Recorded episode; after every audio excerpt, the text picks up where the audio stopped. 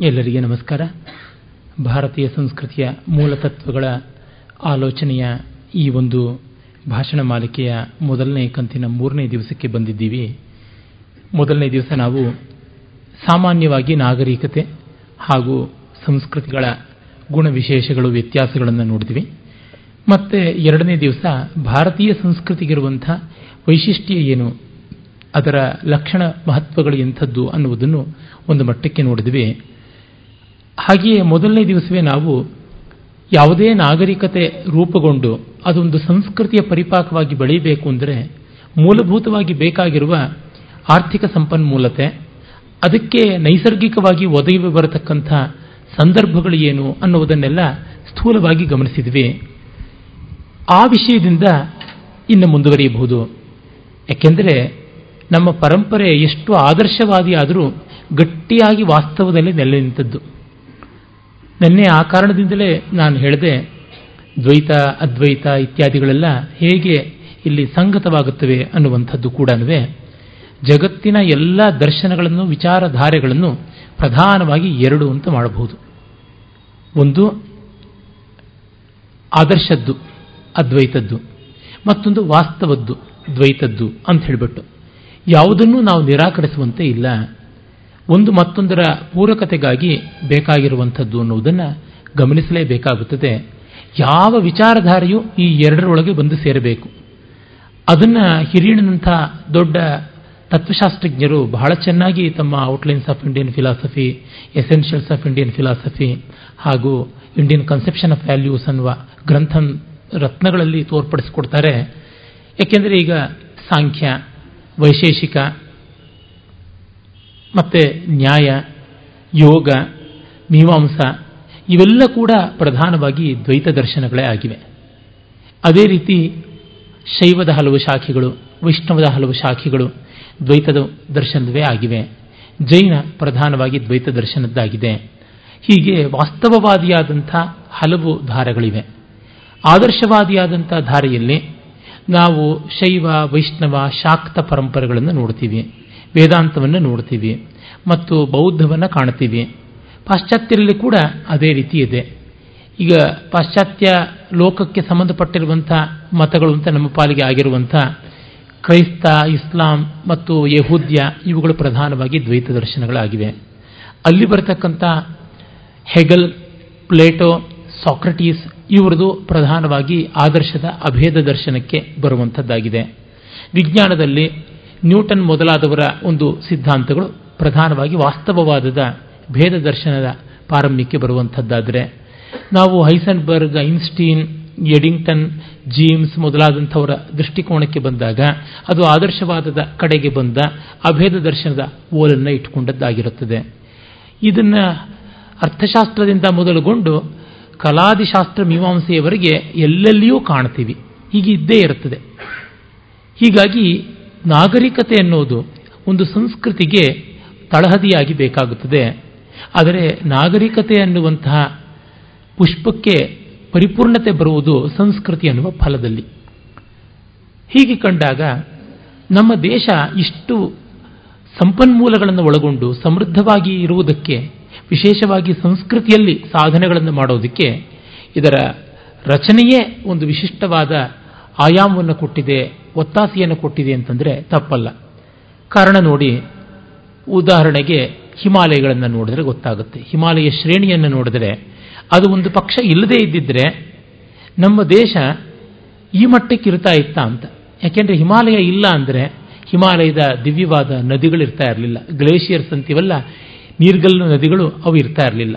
ಅವು ಇಲ್ಲ ಅಂದರೆ ಉತ್ತರ ಭಾರತ ಎಲ್ಲ ಕಾಲಕ್ಕೂ ಬಂಜರು ಬೆಂಗಾಡಾಗಿರ್ತಾ ಇತ್ತು. ದಕ್ಷಿಣ ಭಾರತದಲ್ಲಿ ಒಂದು ಸ್ವಲ್ಪ ಜಲವಸ್ತಿ ಇರ್ತಾ ಇತ್ತು. ಆದರೆ ಉತ್ತರ ಭಾರತ ಅಷ್ಟು ದೊಡ್ಡ ವ್ಯಾಪಕವಾದಂಥ ಫಲವತ್ತಾದ ನೆಲ ಇಲ್ಲದೇ ಇದ್ರೆ ದಕ್ಷಿಣ ಭಾರತದ ನೆಲ ಅಷ್ಟು ಫಲವತ್ತಲ್ಲ. ಕಲ್ಲು, ಮಣ್ಣು, ಬಂಡೆ, ಕೊರಕಲು, ಕಾಡು ಇತ್ಯಾದಿ ಹೆಚ್ಚು. ಈ ಉತ್ತರ ಭಾರತದ ಫಲವಂತಿಕೆಯ ನೆಲ ನಮಗೆ ಲಪಿಸದೆ ಹೋಗ್ತಾ ಇತ್ತು. ನಮ್ಮ ಮಹಾ ಸಾಮ್ರಾಜ್ಯಗಳು ಎದ್ದು ಕಾಣುವಂತೆ ಉತ್ತರ ಭಾರತದಲ್ಲಿ ಮೊದಲು ಕಂಡು ಬಂದದ್ದು ಗೋಚರವಾಗುತ್ತೆ ಅಂದರೆ ಏನಾಗಿದ್ದಿರಬೇಕು? ಹಿಮಾಲಯ ಇಲ್ಲ ಅಂದರೆ ಮೊದಲಿಗೆ ನದಿಗಳಿರ್ತಾ ಇರಲಿಲ್ಲ. ಅಷ್ಟಕ್ಕೇನ ಉತ್ತರ ಧ್ರುವದಿಂದ ಬೀಸಿ ಬರತಕ್ಕಂಥ ಚಳಿಗಾಳಿಯನ್ನು ತಡೆಯೋದಕ್ಕಾಗ್ತಲೇ ಇರಲಿಲ್ಲ. ಆ ಚಳಿಗಾಳಿಯನ್ನು ತಡೆಯೋಕ್ಕಾಗದೇ ಇದ್ದರೆ ಚೀನಾಗೂ ಭಾರತಕ್ಕೂ ವ್ಯತ್ಯಾಸ ಇರ್ತಾ ಇರಲಿಲ್ಲ. ಚೀನಾದಲ್ಲಿ ಸಂಸ್ಕೃತಿ ಬೆಳೆಯಿತಾದರೂ ಮುಖ್ಯವಾಗಿ ಅದರ ಬೆಳವಣಿಗೆಗೆ ಭಾರತವೇ ಸಹಕಾರವನ್ನು ಕೊಟ್ಟಿತು ಕನ್ಫ್ಯೂಷಸ್ ಇರಬಹುದು ಆತನ ಕನ್ಫ್ಯೂಷನಿಸಮ್ ಇರ್ಬೋದು ಟಾವೋಯಿಸಮ್ ಇರ್ಬೋದು, ಇವೆಲ್ಲ ಕೂಡ ಭಾರತೀಯ ವೇದಾಂತದ ಉಪನಿಷತ್ ಚಿಂತನೆಯ ವಿವರ್ತಗಳೇನೆ. ಅದರ ಒಂದು ಏಕದೇಶೀಯವಾದ ಸ್ವರೂಪವೇ, ಇನ್ಯಾವುದೂ ಅಲ್ಲ. ಬಹಳ ಪ್ರಾಚೀನ ಕಾಲದಿಂದಲೂ ಚೀನಾ ಭಾರತಕ್ಕೆ ಸಂಬಂಧ ಇದ್ದದ್ದು ನಮಗೆ ಗೊತ್ತೇ ಇದೆ. ಇಲ್ಲೇ ಇಲ್ಲ ಅಂದರೆ ಅಲ್ಲಿ ಇನ್ನೇನು ಇರ್ತಾ ಇತ್ತು? ಒಳ್ಳೆಯ ವಿಚಾರ ಬರದೇ ಇದ್ದರೆ ಜೀವನದ ಬಗ್ಗೆ ಸರಿಯಾಗಿರುವ ಕಲ್ಪನೆ ಬರದೇ ಇದ್ದರೆ ಜೀವನ ನಡೆಸೋದಿಕ್ಕೆ ತಾನೇ ಹೇಗಾಗುತ್ತದೆ? ಕಲೆಯಲ್ಲಿ ಸಾಮಾನ್ಯವಾಗಿ ಟೆಕ್ನಿಕ್ಕಾ ಐಡಿಯಾನ ಅಂತಂದರೆ ಐಡಿಯಾ ಬಹಳ ಮುಖ್ಯ ಅಂತಂತೀವಿ. ಹೇಗೋ ತಂತ್ರಗಾರಿಕೆಯನ್ನು ಕೈಗೂಡಿಸಿಕೊಳ್ಳಬಹುದು ಅಥವಾ ಅರೆಬರಕಲಾದಂಥ ತಂತ್ರಗಾರಿಕೆಯಿಂದ ಉತ್ಕೃಷ್ಟವಾದ ಕಲ್ಪನೆಯನ್ನು ಹೇಗೋ ನಿರ್ವಾಹ ಮಾಡಿದರೆ ಮತ್ತೊಬ್ಬ ಉತ್ಕೃಷ್ಟವಾದ ತಂತ್ರಗಾರಿಕೆ ಇದ್ದವನು ಆ ಐಡಿಯಾ, ಆ ಸ್ಫುರಣೆಯನ್ನು ತೆಗೆದುಕೊಂಡು ಬಹಳ ಚೆನ್ನಾಗಿ ಬಳಸುವ ಸಾಧ್ಯತೆ ಉಂಟೇ ಉಂಟು. ಉದಾಹರಣೆಗೆ ವಾಲ್ಮೀಕಿ ರಾಮಾಯಣವನ್ನು ಒಳ್ಳೆಯ ತಂತ್ರಗಾರಿಕೆ ಇಲ್ಲದೆ ಹೇಗೋ ಒಂದು ಸ್ಥೂಲವಾದ ಕಥಾ ರೂಪದಲ್ಲಿ ಬರೆದಿದ್ದಲ್ಲಿ. ಮುಂದೆ ಕಾಳಿದಾಸ, ಭವಭೂತಿ, ಬಾಣದಂಥವರು, ಉತ್ಕೃಷ್ಟವಾದ ಭಾಷಾ ಶೈಲಿಗಳನ್ನು ಒಳಗೊಂಡಂಥವರು, ಇನ್ನೂ ಚೆನ್ನಾಗಿರುವ ರಾಮಾಯಣ ಬರಿತಾ ಇದ್ರು ಏನೋ. ನಮಗೆ ಪುಣ್ಯವಶಾತ್ ವಾಲ್ಮೀಕಿಯಲ್ಲಿ ತಂತ್ರ ಮತ್ತು ವಸ್ತು ಎರಡೂ ಚೆನ್ನಾಗಿ ಕಂಡದ್ರಿಂದ, ಇರುವುದರಿಂದ ಆ ಥರದ ಸಮಸ್ಯೆ ಬರಲಿಲ್ಲ.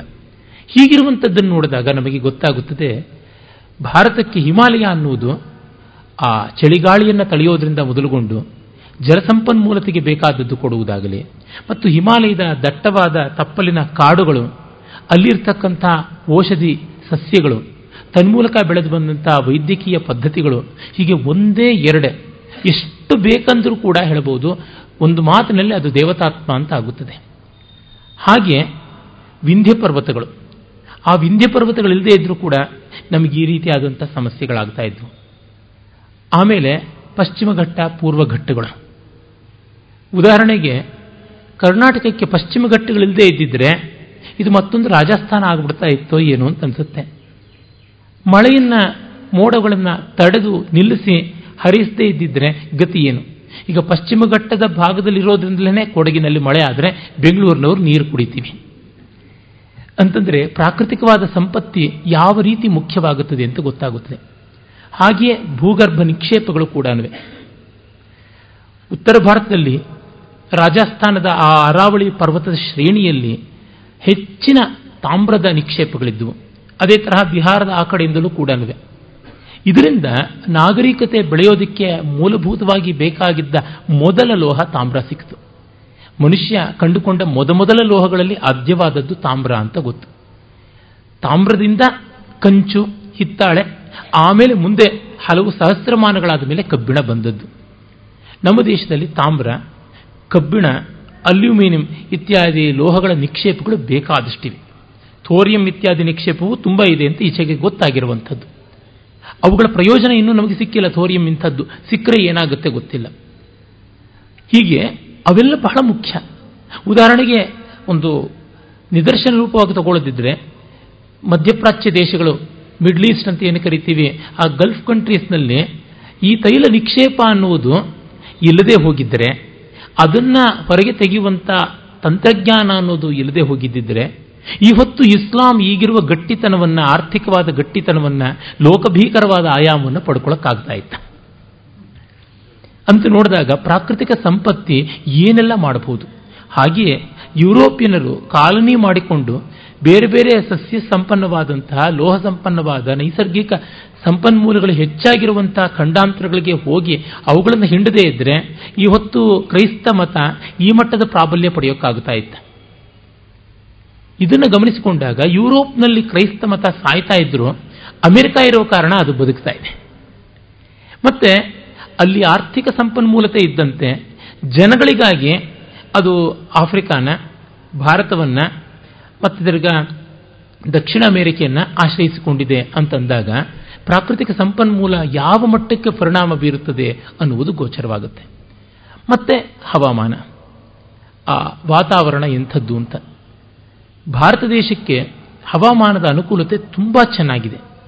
ಹೆಚ್ಚು ಕಡಿಮೆ ಇಡೀ ದೇಶದಲ್ಲಿ ವರ್ಷದ ಹೆಚ್ಚು ಕಾಲ ತುಂಬ ವಿಶೇಷವಾದ ಬಟ್ಟೆ ಬರೆ ಇಲ್ಲದೆ, ತುಂಬ ವಿಶಿಷ್ಟ ವಿಭಿನ್ನತೆ ಇರುವಂಥ ಆಹಾರ ಪದ್ಧತಿ ಇಲ್ಲದೆ ಬದುಕಬಹುದಾಗಿದೆ ಅಂದರೆ ಅದು ಅಲ್ಪ ಸ್ವಲ್ಪದ ಸಾಧನೀಯ. ಉದಾಹರಣೆಗೆ ಬ್ಯಾಡಗಿ ಮೆಣಸಿನಕಾಯಿ ಹಾಗೆ ಉದ್ದಕ್ಕಿರ್ತಕ್ಕಂಥ ಚಿಲಿ ದೇಶ ನೋಡಿದ್ರೆ, ಅಲ್ಲಿ ಟ್ರಾಪಿಕಲ್ ಕ್ಲೈಮೇಟಿಂದ ಮೊದಲುಗೊಂಡು ಟೆಂಪರೇಟ್ ಕ್ಲೈಮೇಟ್ವರೆಗೂ ಎಲ್ಲ ರೀತಿಯಾದದ್ದು ಹಬ್ಬಿಕೊಂಡು ಹೋಗಿರುವುದರಿಂದ ಭೂಮತ್ಯ ರೇಖೆ ಈಕ್ವೆಟಾರಿಂದ ಆಚೆಗೆ ಈಚೆಗೆ ಸಾವಿರ ಮೈಲಿ, ಎರಡು ಸಾವಿರ ಮೈಲಿ ಹಬ್ಬಿಬಿಟ್ಟಿದೆ. ಅಗಲ ತುಂಬ ಕಡಿಮೆ, ಉದ್ದ ಜಾಸ್ತಿ, ದೇಶವೆಲ್ಲ ಬೆಟ್ಟ, ಕಲ್ಲು, ಚಳಿ ತಪ್ಪಲಿಲ್ಲ, ಶಕೆ ತಪ್ಪಲಿಲ್ಲ, ತೀವ್ರತೆ ತಪ್ಪಲಿಲ್ಲ ಅಂತಂದರೆ ಏನಾಗಬೇಕು ದೇಶದ ಪರಿಸ್ಥಿತಿ? ನಮ್ಮಲ್ಲಿ ಒಂದು ವಜ್ರಾಕೃತಿಯ ದೇಶ ಆಯಿತು. ಆ ರೀತಿಯಾದ ಅನುಕೂಲತೆ ನೋಡಿ ಅಮೆರಿಕಾಗೆ ಒಂದು ಮಟ್ಟಕ್ಕಿದೆ. ಅಗಲವಾಗಿ ಹರಡಿಕೊಂಡಿರ್ತಕ್ಕಂಥದ್ದು. ಉದ್ದಕ್ಕಿಂತ ಅಗಲ ಇದೆ. ಹಾಗಿದ್ದಾಗ ತೀರಾ ಉಲ್ಬಣವಾಗುವಂತಹ ವಾತಾವರಣ ಇರೋಲ್ಲ. ಅಮೆರಿಕದಲ್ಲಿ ಅದು ಒಂದು ಸಮಶೀತೋಷ್ಣ ವಲಯಕ್ಕೆ ಬಂದ ಕಾರಣ ಒಂದು ಸ್ವಲ್ಪ ಸಮಸ್ಯೆ ಆಗಿದೆ ನಮ್ಮದು ಹಾಗಲ್ಲ. ಸಮಭಾಜಕ ವೃತ್ತ ಅಂತ ಏನು ಕರಿತೀವಿ ಈಕ್ವಟರ್ಗೆ ತುಂಬಾ ತುಂಬ ಹತ್ತಿರದಲ್ಲಿ ಅದರ ಮೇಲೂ ಇಲ್ಲ. ಹಾಗಿಂತ ಶೀತವಲಯಕ್ಕೂ ಬಂದಿಲ್ಲ. ಉಷ್ಣವಲಯ ಶೀತವಲಯಗಳ ಸೆರಗಿನಲ್ಲಿ ಅದಿದೆ. ದೇಶವನ್ನು ಅರ್ಥ ಭಾಗ ಮಾಡುವಂತೆ ಮಕರ ಸಂಕ್ರಾಂತಿ ವೃತ್ತ ಟ್ರಾಪಿಕ್ ಆಫ್ ಕ್ಯಾನ್ಸರ್ ಹಾಯ್ದು ಹೋಗೋದ್ರಿಂದ ತೀರ ಉಲ್ಬಣವಾಗುವಂಥ ಬೇಸಿಗೆ ಆಫ್ರಿಕಾದ ದೇಶಗಳಲ್ಲಿಯೋ ಅಥವಾ ದಕ್ಷಿಣ ಅಮೆರಿಕಾ ದೇಶದಲ್ಲಿಯೂ ಇರುವಂಥದ್ದು ಕಡಿಮೆ. ಜೊತೆಗೆ ವರ್ಷ ಇಡೀ ಹಿಮ ಸುರಿಯುವಂಥ ರೀತಿಯ ಸ್ಥಿತಿನೂ ಇಲ್ಲ. ಏನೋ ಒಂದು ಎರಡು ತಿಂಗಳು ಹಾಗೆ ಹೀಗೆ ಆಗುತ್ತದೆ ಉತ್ತರ ಭಾರತದಲ್ಲಿ. ಅದು ತುಂಬ ದೊಡ್ಡ ಪ್ರಮಾದವಲ್ಲ. ಅದಕ್ಕೆ ಮನುಷ್ಯನ ಅಪರಾಧವೇ ಹೆಚ್ಚಾಗಿದೆ. ನೈಸರ್ಗಿಕವಾದ ಅಪರಾಧ ಕಡಿಮೆ ಇದೆ. ನಾವು ಮಾಡಿಕೊಂಡಿರೋ ಅನರ್ಥ ಈಚಿನ ಕಾಲದ್ದು ಅಂತ ಗೊತ್ತಾಗುತ್ತದೆ. ಹೀಗೆ ಕಂಡಾಗ ಮೊದಲ ಹಿಮಯುಗ ಅಂತ ನಮಗೆ, ಮೊದಲು ಹಿಮಯುಗ ಅಂತ ಯಾವುದಿದೆ? ಈಗ ಸುಮಾರು ಹತ್ತು ಸಾವಿರ ವರ್ಷಗಳ ಕೆಳಗೆ ಇದ್ದದ್ದು. ಜಗತ್ತೆಲ್ಲ ಹೆಚ್ಚಾಗಿ ಹಿಮಾವೃತವಾಗಿತ್ತು. ಉಷ್ಣತೆ ಹೆಚ್ಚಾಗುತ್ತಾ ಅದು ಕರಗಿತು ಕರಗಿ ನಾಗರಿಕತೆಗಳು, ಸಂಸ್ಕೃತಿಗಳು ಎಲ್ಲ ರೂಪುಗೊಂಡು ಅಂತ ಗೊತ್ತಾಗುತ್ತದೆ. ಮೊದಲನೇ ದಿವಸವೇ ನಾನು ವಿಲ್ ಡ್ಯೂರೆಂಟ್ನ ಮಾತನ್ನು ಹೇಳಿದೆ. What is civilization the activity of mankind between ice ages ಅಂತ ಕರೀತಕ್ಕಂಥದ್ದು. ಬಿಟ್ವೀನ್ ಐಸ್ ಏಜಸ್ ಎರಡೆರಡು ಹಿಮಯುಗಗಳ ಮಧ್ಯೆ ನಡೆಯುವ ಚಟುವಟಿಕೆ ಅಂತ. ಆ ಥರ ಕಂಡಾಗ ಭಾರತ ಹಿಮಯುಗ ನಮ್ಮ ನಿಕಟ ಪೂರ್ವ ಹಿಮಯುಗದ ಆ ಆರಂಭದಲ್ಲಿಯೇನೆ ಒಂದು ಉನ್ನತಿಗೆ ಬರುವಂತಹ ಸ್ಥಿತಿಯನ್ನು ತಂದುಕೊಳ್ತು ಅಂತಂದರೆ ಇದರ ನೆಲದ ಅನುಕೂಲತೆ, ಜಲದ ಅನುಕೂಲತೆ, ಅನಿಲದ ಅನುಕೂಲತೆ ಎಂಥದ್ದಾಗಿರಬೇಕು ಅಂತ ಗೋಚರವಾಗುತ್ತೆ. ಇನ್ನು ಬೇರೆ ದೇಶಗಳಲ್ಲಿ ನೋಡಿ, ಉದಾಹರಣೆಗೆ ಮೆಡಿಟೇ, ಮೆಡಿಟರೇನಿಯನ್ ಕ್ಲೈಮೇಟ್ ಅಂತ ಕರಿತೀವಿ. ಯುರೋಪ್ನಲ್ಲಿ, ಒಂದು ಮಟ್ಟದ ಅಮೆರಿಕಾದಲ್ಲೂ ಹಾಗೇನೆ. ಸಮಸ್ಯೆ ಸಮಶೀತೋಷ್ಣ ವಲಯದಲ್ಲೆಲ್ಲ ಈ ಸಮಸ್ಯೆ ಉಂಟು. ವರ್ಷ ಇಡೀ ಆಗ, ಈಗ ಆಗ, ಈಗ ಹಾಗೆ ಹೀಗೆ ಮಳೆ ಬರ್ತಾ ಇರುತ್ತೆ. ಮಳೆಗೆ ಒಂದು ಕಾಲ ಅಂತ ಇಲ್ಲ. ಹಾಗೆ ಕಾಲ ಇಲ್ಲದೆ ಇದ್ದಾಗ ನೀರನ್ನು ರಕ್ಷಣೆ ಮಾಡಿಕೊಳ್ಳೋದು ಹೇಗೆ? ತುಂಬ ಕಷ್ಟ ಆಗುತ್ತೆ. ಆಗ ನೀರು ಹೆಚ್ಚು ಬೇಡದೇ ಇರತಕ್ಕಂಥ ಕೃಷಿಯನ್ನು ಏನೋ ಮಾಡಬೇಕಾಗುತ್ತದೆ. ಅಕ್ಕಿ ಅಂತ ಪದಾರ್ಥವನ್ನು ಅವರ ಕಣ್ಣು ಬಿಟ್ಟು ನೋಡೋಕ್ಕೆ ಸಾಧ್ಯ ಇಲ್ಲ ಜನ್ಮದಲ್ಲಿ. ಈಗೇನೋ ಟ್ರಾನ್ಸ್ಪೋರ್ಟೇಷನ್ ಟೆಕ್ನಾಲಜಿ ಎಲ್ಲ ಇದೆ, ಪರವಾಗಿಲ್ಲ. ಅಕ್ಕಿ ಕಬ್ಬು ಇತ್ಯಾದಿಗಳಿಗೆ ನೀರು ಎಷ್ಟಿರಬೇಕು? ಅದೆಲ್ಲ ಬೆಳೆ ಹೇಗೆ ಸಾಧ್ಯ? ಉದಾಹರಣೆಗೆ ಅಡಿಕೆ, ಅಕ್ಕಿ, ಕಬ್ಬು ಈ ಥರದ ಒಂದೇ ಎರಡೇ ಬೇಕಾದಷ್ಟು ಧಾನ್ಯಗಳು, ದವಸಗಳು, ಕೃಷಿಯ ಉತ್ಪನ್ನಗಳು ಹೆಚ್ಚಾಗಿ ನೀರನ್ನು ಬೇಡ್ತಕ್ಕಂಥವು. ಆ ನೀರಿಲ್ಲದೆ ಇದ್ದರೆ ಅವರು ಯಾವುದೋ ಒಣಕಲು ತರಕಲು ಇಟ್ಕೊಂಡಿರಬೇಕಾಗುತ್ತೆ. ಆ ಮಟ್ಟದ ರುಚಿ ಪ್ರಪಂಚ ಕಡಿಮೆ ಆಯಿತು. ಕಡಿಮೆ ಆದರೆ ಏನಂತೆ ಅಂದರೆ ಮನುಷ್ಯ ಒಂದು ಮಟ್ಟಿಗೆ ಭೋಗವನ್ನು ಪಡೆದೇ ಇದ್ದರೆ ಅವನಿಗೆ ಅಹಂಕಾರ ತೃಪ್ತಿ ಆಗೋದಿಲ್ಲ ಆ ಕಾರಣವಾಗಿ ಮುಂದೆ ಎಂದೋ ಅಹಂಕಾರ ಬಂದು ದಾಪರಿಸುತ್ತೆ. ಹಾಗಾಗಿ ಒಂದು ಮಟ್ಟದ ನಿವೃತ್ತಿ ಮಾಡಿಕೊಳ್ಳೋದಕ್ಕೆ ಸಾಮಾನ್ಯ ಮಟ್ಟದ ಭೋಗ ಬೇಕು. ಅದು ಅನ್ನಮಯ ಕೋಶದಿಂದ ವಿಜ್ಞಾನಮಯ ಕೋಶದವರೆಗೆ ಬೇರೆ ಬೇರೆ ಕೋಶಗಳ ಅಹಂಭಾವವನ್ನು ತೃಪ್ತೀಕರಣ ಮಾಡೋದಕ್ಕೆ ಒಂದೊಂದು ಮಟ್ಟದ ಭೋಗ ಬೇಕಾಗುತ್ತದೆ. ಉದಾಹರಣೆಗೆ ಪ್ರಸಿದ್ಧಿ ಖ್ಯಾತಿ ತೆಗೆದುಕೊಳ್ಳಿ. ಒಂದು ಮಟ್ಟದ ಖ್ಯಾತಿಯನ್ನು, ಒಂದು ಮಟ್ಟದ ಗೌರವವನ್ನು, ಪುರಸ್ಕಾರವನ್ನು ಸಾಮಾನ್ಯ ವ್ಯಕ್ತಿ ಅನುಭವಿಸದೇ ಇದ್ದರೆ ಅಪರ ವಯಸ್ಸಿನಲ್ಲಿ ಅದಕ್ಕಾಗಿ ಹಲಬುವಂಥ ಸ್ಥಿತಿ ಬಂದರೆ ಅದೆಷ್ಟು ವಿಡಂಬನೆ. ಅಕಾಲದಲ್ಲಿ ತೋರಿಕೊಂಡ ಬಯಕೆಯಿಂದ ಆಗುವ ಅಪಾಯ ಸಕಾಲದಲ್ಲಿ ತೋರಿಕೊಂಡಾಗ ಆಗೋದಿಲ್ಲ. ನಮ್ಮ ದೇಶದ ವ್ಯವಸ್ಥೆ, ವರ್ಣಾಶ್ರಮಾದಿಗಳ ವ್ಯವಸ್ಥೆ ಇದಕ್ಕೆ ಬೇಕಾದಂತೆ ಮಾಡಿತ್ತು. ಅದಕ್ಕೆ ಭೌಗೋಳಿಕವಾದಂಥ ಆಯಾಮ ಕೂಡ ಇದೆ ಅನ್ನೋದನ್ನು ನೋಡಬೇಕಾಗುತ್ತದೆ. ಒಂದಷ್ಟು ರುಚಿಯಾಗಿರೋದು ತಿಂದ ಮೇಲೆ ಸಾಕು ಅಂತ ಅನಿಸುವ ಸಾಧ್ಯತೆ ಉಂಟು. ಅಥವಾ ಇನ್ಯಾವುದೋ ರೋಗ ಬಂದ ಮೇಲೆ. ಬೇಕಾದಷ್ಟು ತಿಂದಿದ್ದೆ, ಬಿಡು ಇವಾಗ ಪಥ್ಯ ಮಾಡೋಣ, ಏನಂತೆ ಅಂತ ಬರುವ ಸಾಧ್ಯತೆ ಹೆಚ್ಚು. ಬರದೇನೇ ಇರುವವರು ಇದ್ದಾರೆ. ಅಪವಾದಗಳನ್ನು ನಾವು ಇಟ್ಟುಕೊಂಡು ವಾದ ಮಾಡೋದಿಲ್ಲ. ನಿಯಮಗಳನ್ನು ಇಟ್ಟುಕೊಂಡು ಮಾಡ್ತೀವಿ ವಾದಗಳನ್ನು. ಹೀಗೆ ಕಂಡಾಗ ಭಾರತ ದೇಶದ ಆ ಒಂದು ಜಲಸಂಪನ್ಮೂಲತೆ, ಹವಾಮಾನ, ಒಂದು ವರ್ಷಾಕಾಲ ಅಂತ ಇರುವುದು ಇದೆಲ್ಲ ಎಷ್ಟು ಅನುಕೂಲಕಾರಿ. ಮತ್ತು ಪ್ರಕೃತಿಯನ್ನು ಚೆನ್ನಾಗಿ ನೋಡಿದಾಗ ಮನುಷ್ಯನಿಗೆ ಉದಾತ್ತತೆಯ ಭಾವ ಬರುತ್ತದೆ. ತಾನು ಎಷ್ಟು ಸಣ್ಣವನು ಇದರ ಮುಂದೆ, ಎಷ್ಟು ಋಣಿಯಾಗಿದ್ದೀನಿ ಎನ್ನುವ ಕಲ್ಪನೆ ಬರುತ್ತೆ. ದೊಡ್ಡ ಬೆಟ್ಟಗಳನ್ನೇ ನೋಡದೇ ಇದ್ರೆ, ದೊಡ್ಡ ನದಿಗಳನ್ನು ನೋಡದೇ ಇದ್ರೆ, ದಟ್ಟ ಕಾಡುಗಳನ್ನು ನೋಡದೇ ಇದ್ರೆ, ಅಮೋಘ ವರ್ಣಿಲವಾದಂತಹ ಪುಷ್ಪ ಫಲ ಶ್ರೇಣಿಯನ್ನು ನೋಡದೇ ಇದ್ರೆ, ಆತ್ಮಸಂಪನ್ನತೆ ಯಾವ ರೀತಿ? ಅಷ್ಟ್ಯಾಕೆ ಚೆನ್ನಾಗಿ ಸೂರ್ಯೋದಯ ಸೂರ್ಯಾಸ್ತವನ್ನು ನೋಡದೇ ಇದ್ದರೆ ಹೇಗೆ? ಆಗುಂಬೆ ಅಸ್ತಮಯ ದ್ರೋಣ ಹೃದಯ ತ್ಯಾಗರಾಜನ ಗಾನ ವಾಲ್ಮೀಕಿ ಕವನ, ಆಗಿಸುವೆ ಇವು ಎಮ್ಮ ಅಂತರಂಗದೊಳು ಸತ್ಯ ಯೋಗ ಪುಲಕಾಂಕುರವ ಮುಂಕುತಿಮ್ಮ ಅಂತ ಡಿ ವಿ ಜಿಯವರು ಹೇಳ್ತಾರಲ್ಲ. ಆಗುಂಬೆ ಅಸ್ತಮಯ ಸೂರ್ಯಾಸ್ತ ಆಗುಂಬೆಯಲ್ಲಿ ಆಗೋದನ್ನು ದ್ರೋಣ ಪರ್ವತ, ಚಂದ್ರ ದ್ರೋಣ ಪರ್ವತದ ಒಂದು ಸೂರ್ಯೋದಯವನ್ನ, ಇಡೀ ಪ್ರಕೃತಿ ಕಾಣುವುದಕ್ಕೆ ಎರಡು ಎಡೆ ಅಂತಂದ್ರು. ಆ ಮೂಲಕ ಅದು ಒಂದು ಉಪಲಕ್ಷಣ. ಸೂರ್ಯೋದಯದಿಂದ ಸೂರ್ಯಾಸ್ತದವರೆಗೇನೆ ನಾವು ಪ್ರಕೃತಿಯನ್ನು ನೋಡೋದಕ್ಕೆ ಸಾಧ್ಯ. ರಾತ್ರಿ ಹೊತ್ತೇನು ಟಾರ್ಚ್ ಬಿಟ್ಕೊಂಡು ನೋಡೋದಕ್ಕೆ ಸಾಧ್ಯವ, ಫ್ಲಡ್ ಲೈಟ್ ಬಿಟ್ಕೊಂಡು ನೋಡೋಕೆ ಸಾಧ್ಯವ ಹಿಮಾಲಯವನ್ನ ಅಥವಾ ನಮ್ಮ ದಂಡಕಾರಣ್ಯವನ್ನ. ಹಾಗಾಗಿ ಸೂರ್ಯೋದಯ ಸೂರ್ಯಾಸ್ತಗಳ ನಡುವೆ ಪ್ರಕೃತಿ ನಿರೀಕ್ಷಣ ವ್ಯಾಪಾರ. ಹಾಗೆ ಇರುವಂಥ ಪ್ರಕೃತಿಯನ್ನು ಕಾಣದೇ ಇದ್ದರೆ ನಮ್ಮ ಅಂತರಂಗದಲ್ಲಿ ಉನ್ನತ ಭಾವ ಹೇಗೆ ಬರೋಕ್ಕೆ ಸಾಧ್ಯ? ಭೈರಪ್ಪನವರು ಅನೇಕ ಬಾರಿ ನನಗೆ ಹೇಳಿದ್ದುಂಟು ಹಿಮಾಲಯವನ್ನು ಕಾಣದೇ ಇದ್ದರೆ ಅವನು ಹಿಂದೂ ಅಲ್ಲ ಅಂತ. ಮತ್ತೆ ಅವರು ಚಾರ್ಧಾಮ್ ಅಂತ ಯಾವುದಿದೆ? ಗಂಗೋತ್ರಿ, ಯಮುನೋತ್ರಿ, ಬದರಿ, ಕೇದಾರ, ಇವುಗಳ ಆಸುಪಾಸಿನಲ್ಲಿಯೇ ಇಡೀ ನಮ್ಮ ಅತ್ಯಂತ ಪವಿತ್ರವಾದ ವೇದ ಸಂಸ್ಕೃತಿ ಸಂಬಂಧಿಯಾದಂಥ ಎಷ್ಟೆಷ್ಟೋ ಘಟನೆಗಳ ನೆಲೆ ಅಲ್ಲಿ ಕಾಣಿಸುತ್ತೆ. ಇನ್ನು ಅದರ ಆಚಿನ ಹಿಮಾಲಯದಲ್ಲಿ, ಈಚಿನ ಹಿಮಾಲಯದಲ್ಲಿ ಅಷ್ಟಾಗಿ ಕಾಣಿಸೋಲ್ಲ.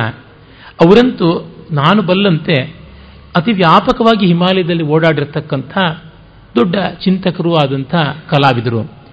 ಅವರು ಇತ್ತ ಕಡೆಗೆ ಅಸ್ಸಾಂನಿಂದ ಮೊದಲುಗೊಂಡು ಈ ಕಡೆಗೆ ಹತ್ರ ಹತ್ರ ಪಾಕಿಸ್ತಾನದವರೆಗಿನ ಹಿಮಾಲಯದ ಸುಮಾರು ಎರಡು ಸಾವಿರ ಮೈಲುಗಳ ಆ ಹಾಸು ಬೀಸಿನ ಭಾಗಗಳನ್ನು ಎಷ್ಟನ್ನೋ ಕಂಡವರು. ಅವರು ಹೇಳ್ತಾರೆ, ಈ ಕಡೆ ಮಸೂರಿ ಕಡೆಗೋ, ಇತ್ತ ಕಡೆಗೆ ಡಾರ್ಜಿಲಿಂಗಿಗೋ ಅಥವಾ ಸಿಕ್ಕಿಂ, ಈ ಭೂತಾನ್ ಈ ಕಡೆಯಲ್ಲಿಯೋ, ಅಥವಾ ಆ ಕಡೆ ಕಾಶ್ಮೀರದ್ದೋ, ಹೀಗೆ ಹೋದರೆ ನಿಮಗೆ ಆ ಉನ್ನತಿ ಬರೋದಿಲ್ಲ. ನೀವು ಗಢವಾಲ್ ಆ ಪ್ರಾಂತದಲ್ಲಿ ಅಲ್ಲಿರ್ತಕ್ಕಂಥ ಯಾವುದನ್ನು ಉತ್ತರ ಕಾಶಿ ಅಂತ ಕರಿತೀವಿ, ಆ ಪ್ರಾಂತದ ಹಿಮಾಲಯದಲ್ಲಿ ಓಡಾಡದಾಗ ಆಗುವ ಭೂಮಾನುಭವ ಇನ್ನೆಲ್ಲೂ ಇಲ್ಲ ಅಂತ. ಮತ್ತೆ ಅವರು ಹೇಳ್ತಾರೆ, ಆ ಎತ್ತರ, ಆ ಉದಾತ್ತತೆ ಉನ್ನತಿ ನಮಗೆ ಮೈ ತುಂಬಿಸಿಕೊಡುತ್ತೆ, ಮನಸ್ಸು ತುಂಬಿಸಿಕೊಡುತ್ತದೆ ಅಂತಂತಾರೆ. ನಾನು ಯಾವಾಗಲೂ ಏನೋ ಕಾವ್ಯ ಬರೀಬೇಕು ಅಂತಿದ್ದೀನಿ, ಅದು ಮಹಾಕಾವ್ಯ ಆಗಬೇಕು ಅನ್ನೋ ಆಸೆ ಇದೆ, ಆದರೆ ಆಸಕ್ತಿ ಉಂಟು ಅಂತ ಏನೋ ಹೇಳ್ತಾ ಇದ್ರೆ, ನೀವು ಮೊದಲು ಹಿಮಾಲಯ ಚೆನ್ನಾಗಿ ನೋಡಿ ಬನ್ನಿ, ಆಮೇಲೆ ಬರೀರಿ ಅಂತ ಅಂದಿದ್ರು. ಅಂದರೆ ಅದನ್ನ ಸಂಸ್ಕಾರ ಆತ್ಮಕ್ಕೆ ಆಗಬೇಕು ಅಂದರೆ ಇಂಥದ್ದು ಬೇಕು ಅಂತ. ಸರಸ್ವತಿ ನದಿಯನ್ನ, ಗಂಗೆಯನ್ನ ಶ್ರುತದ್ರುವನ್ನ ಸಿಂಧುವನ್ನ ಕಾಣದೇ ಇದ್ದಿದ್ರೆ ವೇದಗಳು ಹೀಗಿರ್ತಾ ಇತ್ವಾ ಹೇಳೋದು ಕಷ್ಟ. ಮಹಾಭಾರತ ಹೀಗಿರೋದಕ್ಕೆ ಸಾಧ್ಯ ಇತ್ತ? ಭೈರಪ್ಪನವರೇ ಮತ್ತೊಂದು ಕಡೆ ಹೇಳ್ತಾರೆ ರಷ್ಯಾದಲ್ಲಿ ಬೆಳೆದಂತೆ ಕಾದಂಬರಿಗಳು ಇಂಗ್ಲೆಂಡ್ನಲ್ಲಿ ಬರೆಯಲಿಲ್ಲ. ಯಾರು? ಇಂಗ್ಲೆಂಡ್ನಲ್ಲಿ ಅಂಥ ದೊಡ್ಡ ಎಪಿಕ್ ಡೈಮೆನ್ಷನ್ ನಾವೆಲ್ಸ್ ಅಂತೀವಲ್ಲ, ಮಹಾಕಾವ್ಯಾತ್ಮಕವಾದ ಕಾದಂಬರಿಗಳು ಬರಲಿಲ್ಲ. ಇಲ್ಲಿ ಒಬ್ಬ ಟಾಸ್, ಟಾಲ್ಸ್ಟಾಯ್ ಆಗಲಿ ಟಾಸ್ಟಾವಿಸ್ಕೀನಾಗಲಿ ಬರೆದಂಥದ್ದು ಅಲ್ಲಿ ಬರಲಿಲ್ಲ. ಅದು ಮಹತ್ತು, ಬೃಹತ್ತು ಎಲ್ಲದರೊಳಗುನುವೆ. ಯಾಕೆಂದ್ರೆ ಅವ್ರು ಹೇಳ್ತಾರೆ, ಆ ಅಗಾಧವಾದ ವಿಸ್ತಾರ. ಆ ಸೈಬೀರಿಯಾ ಅಂದರೆ ಆಯಿತು. ಹಿಮದ ಸಾಮ್ರಾಜ್ಯವೇ ಆಯಿತು. ಅಷ್ಟು ಹರಹು, ಹಾಸು, ಬೀಸು, ದಿನಗಟ್ಟಲೆ ಟ್ರೈನಲ್ಲಿ ಹೋದರೆ ದೇಶ ಕ್ರಮಿಸುವುದೇ ಇಲ್ಲ ಅಂತ ಹೇಳಿಬಿಟ್ಟಿದ್ದೇನೆ. ಆದ್ರೆ ಆ ದೃಷ್ಟಿಯಿಂದ ನೋಡಿದಾಗ ನಮಗೆ ಗೊತ್ತಾಗುತ್ತೆ ಆ ಭೂಮತ್ವ ಇವನ್ ಕ್ವಾಂಟಿಟಿ ಹ್ಯಾಸ್ ಕ್ವಾಲಿಟಿ ಅನ್ನುವಂಥದ್ದು ಗೋಚರವಾಗುತ್ತೆ. ನಮ್ಮ ಭಾರತಕ್ಕೆ ಪುಣ್ಯವಶಾತ್ ಆ ರೀತಿಯಾದದ್ದು ಇದೆ.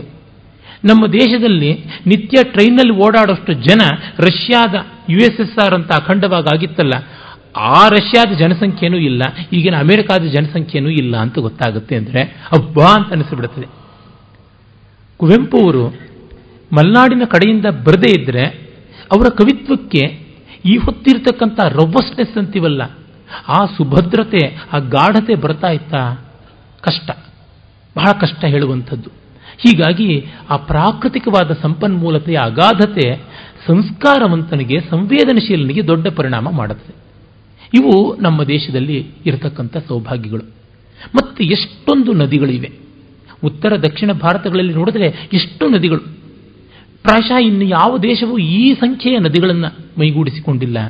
ಮತ್ತು ಪ್ರತಿಯೊಂದು ನದಿಗೂ ನಾವು ಲಕ್ಷಣ ಮನೋಹರವಾದ ಹೆಸರುಗಳನ್ನು ಇಟ್ಟಿದ್ದೀವಿ.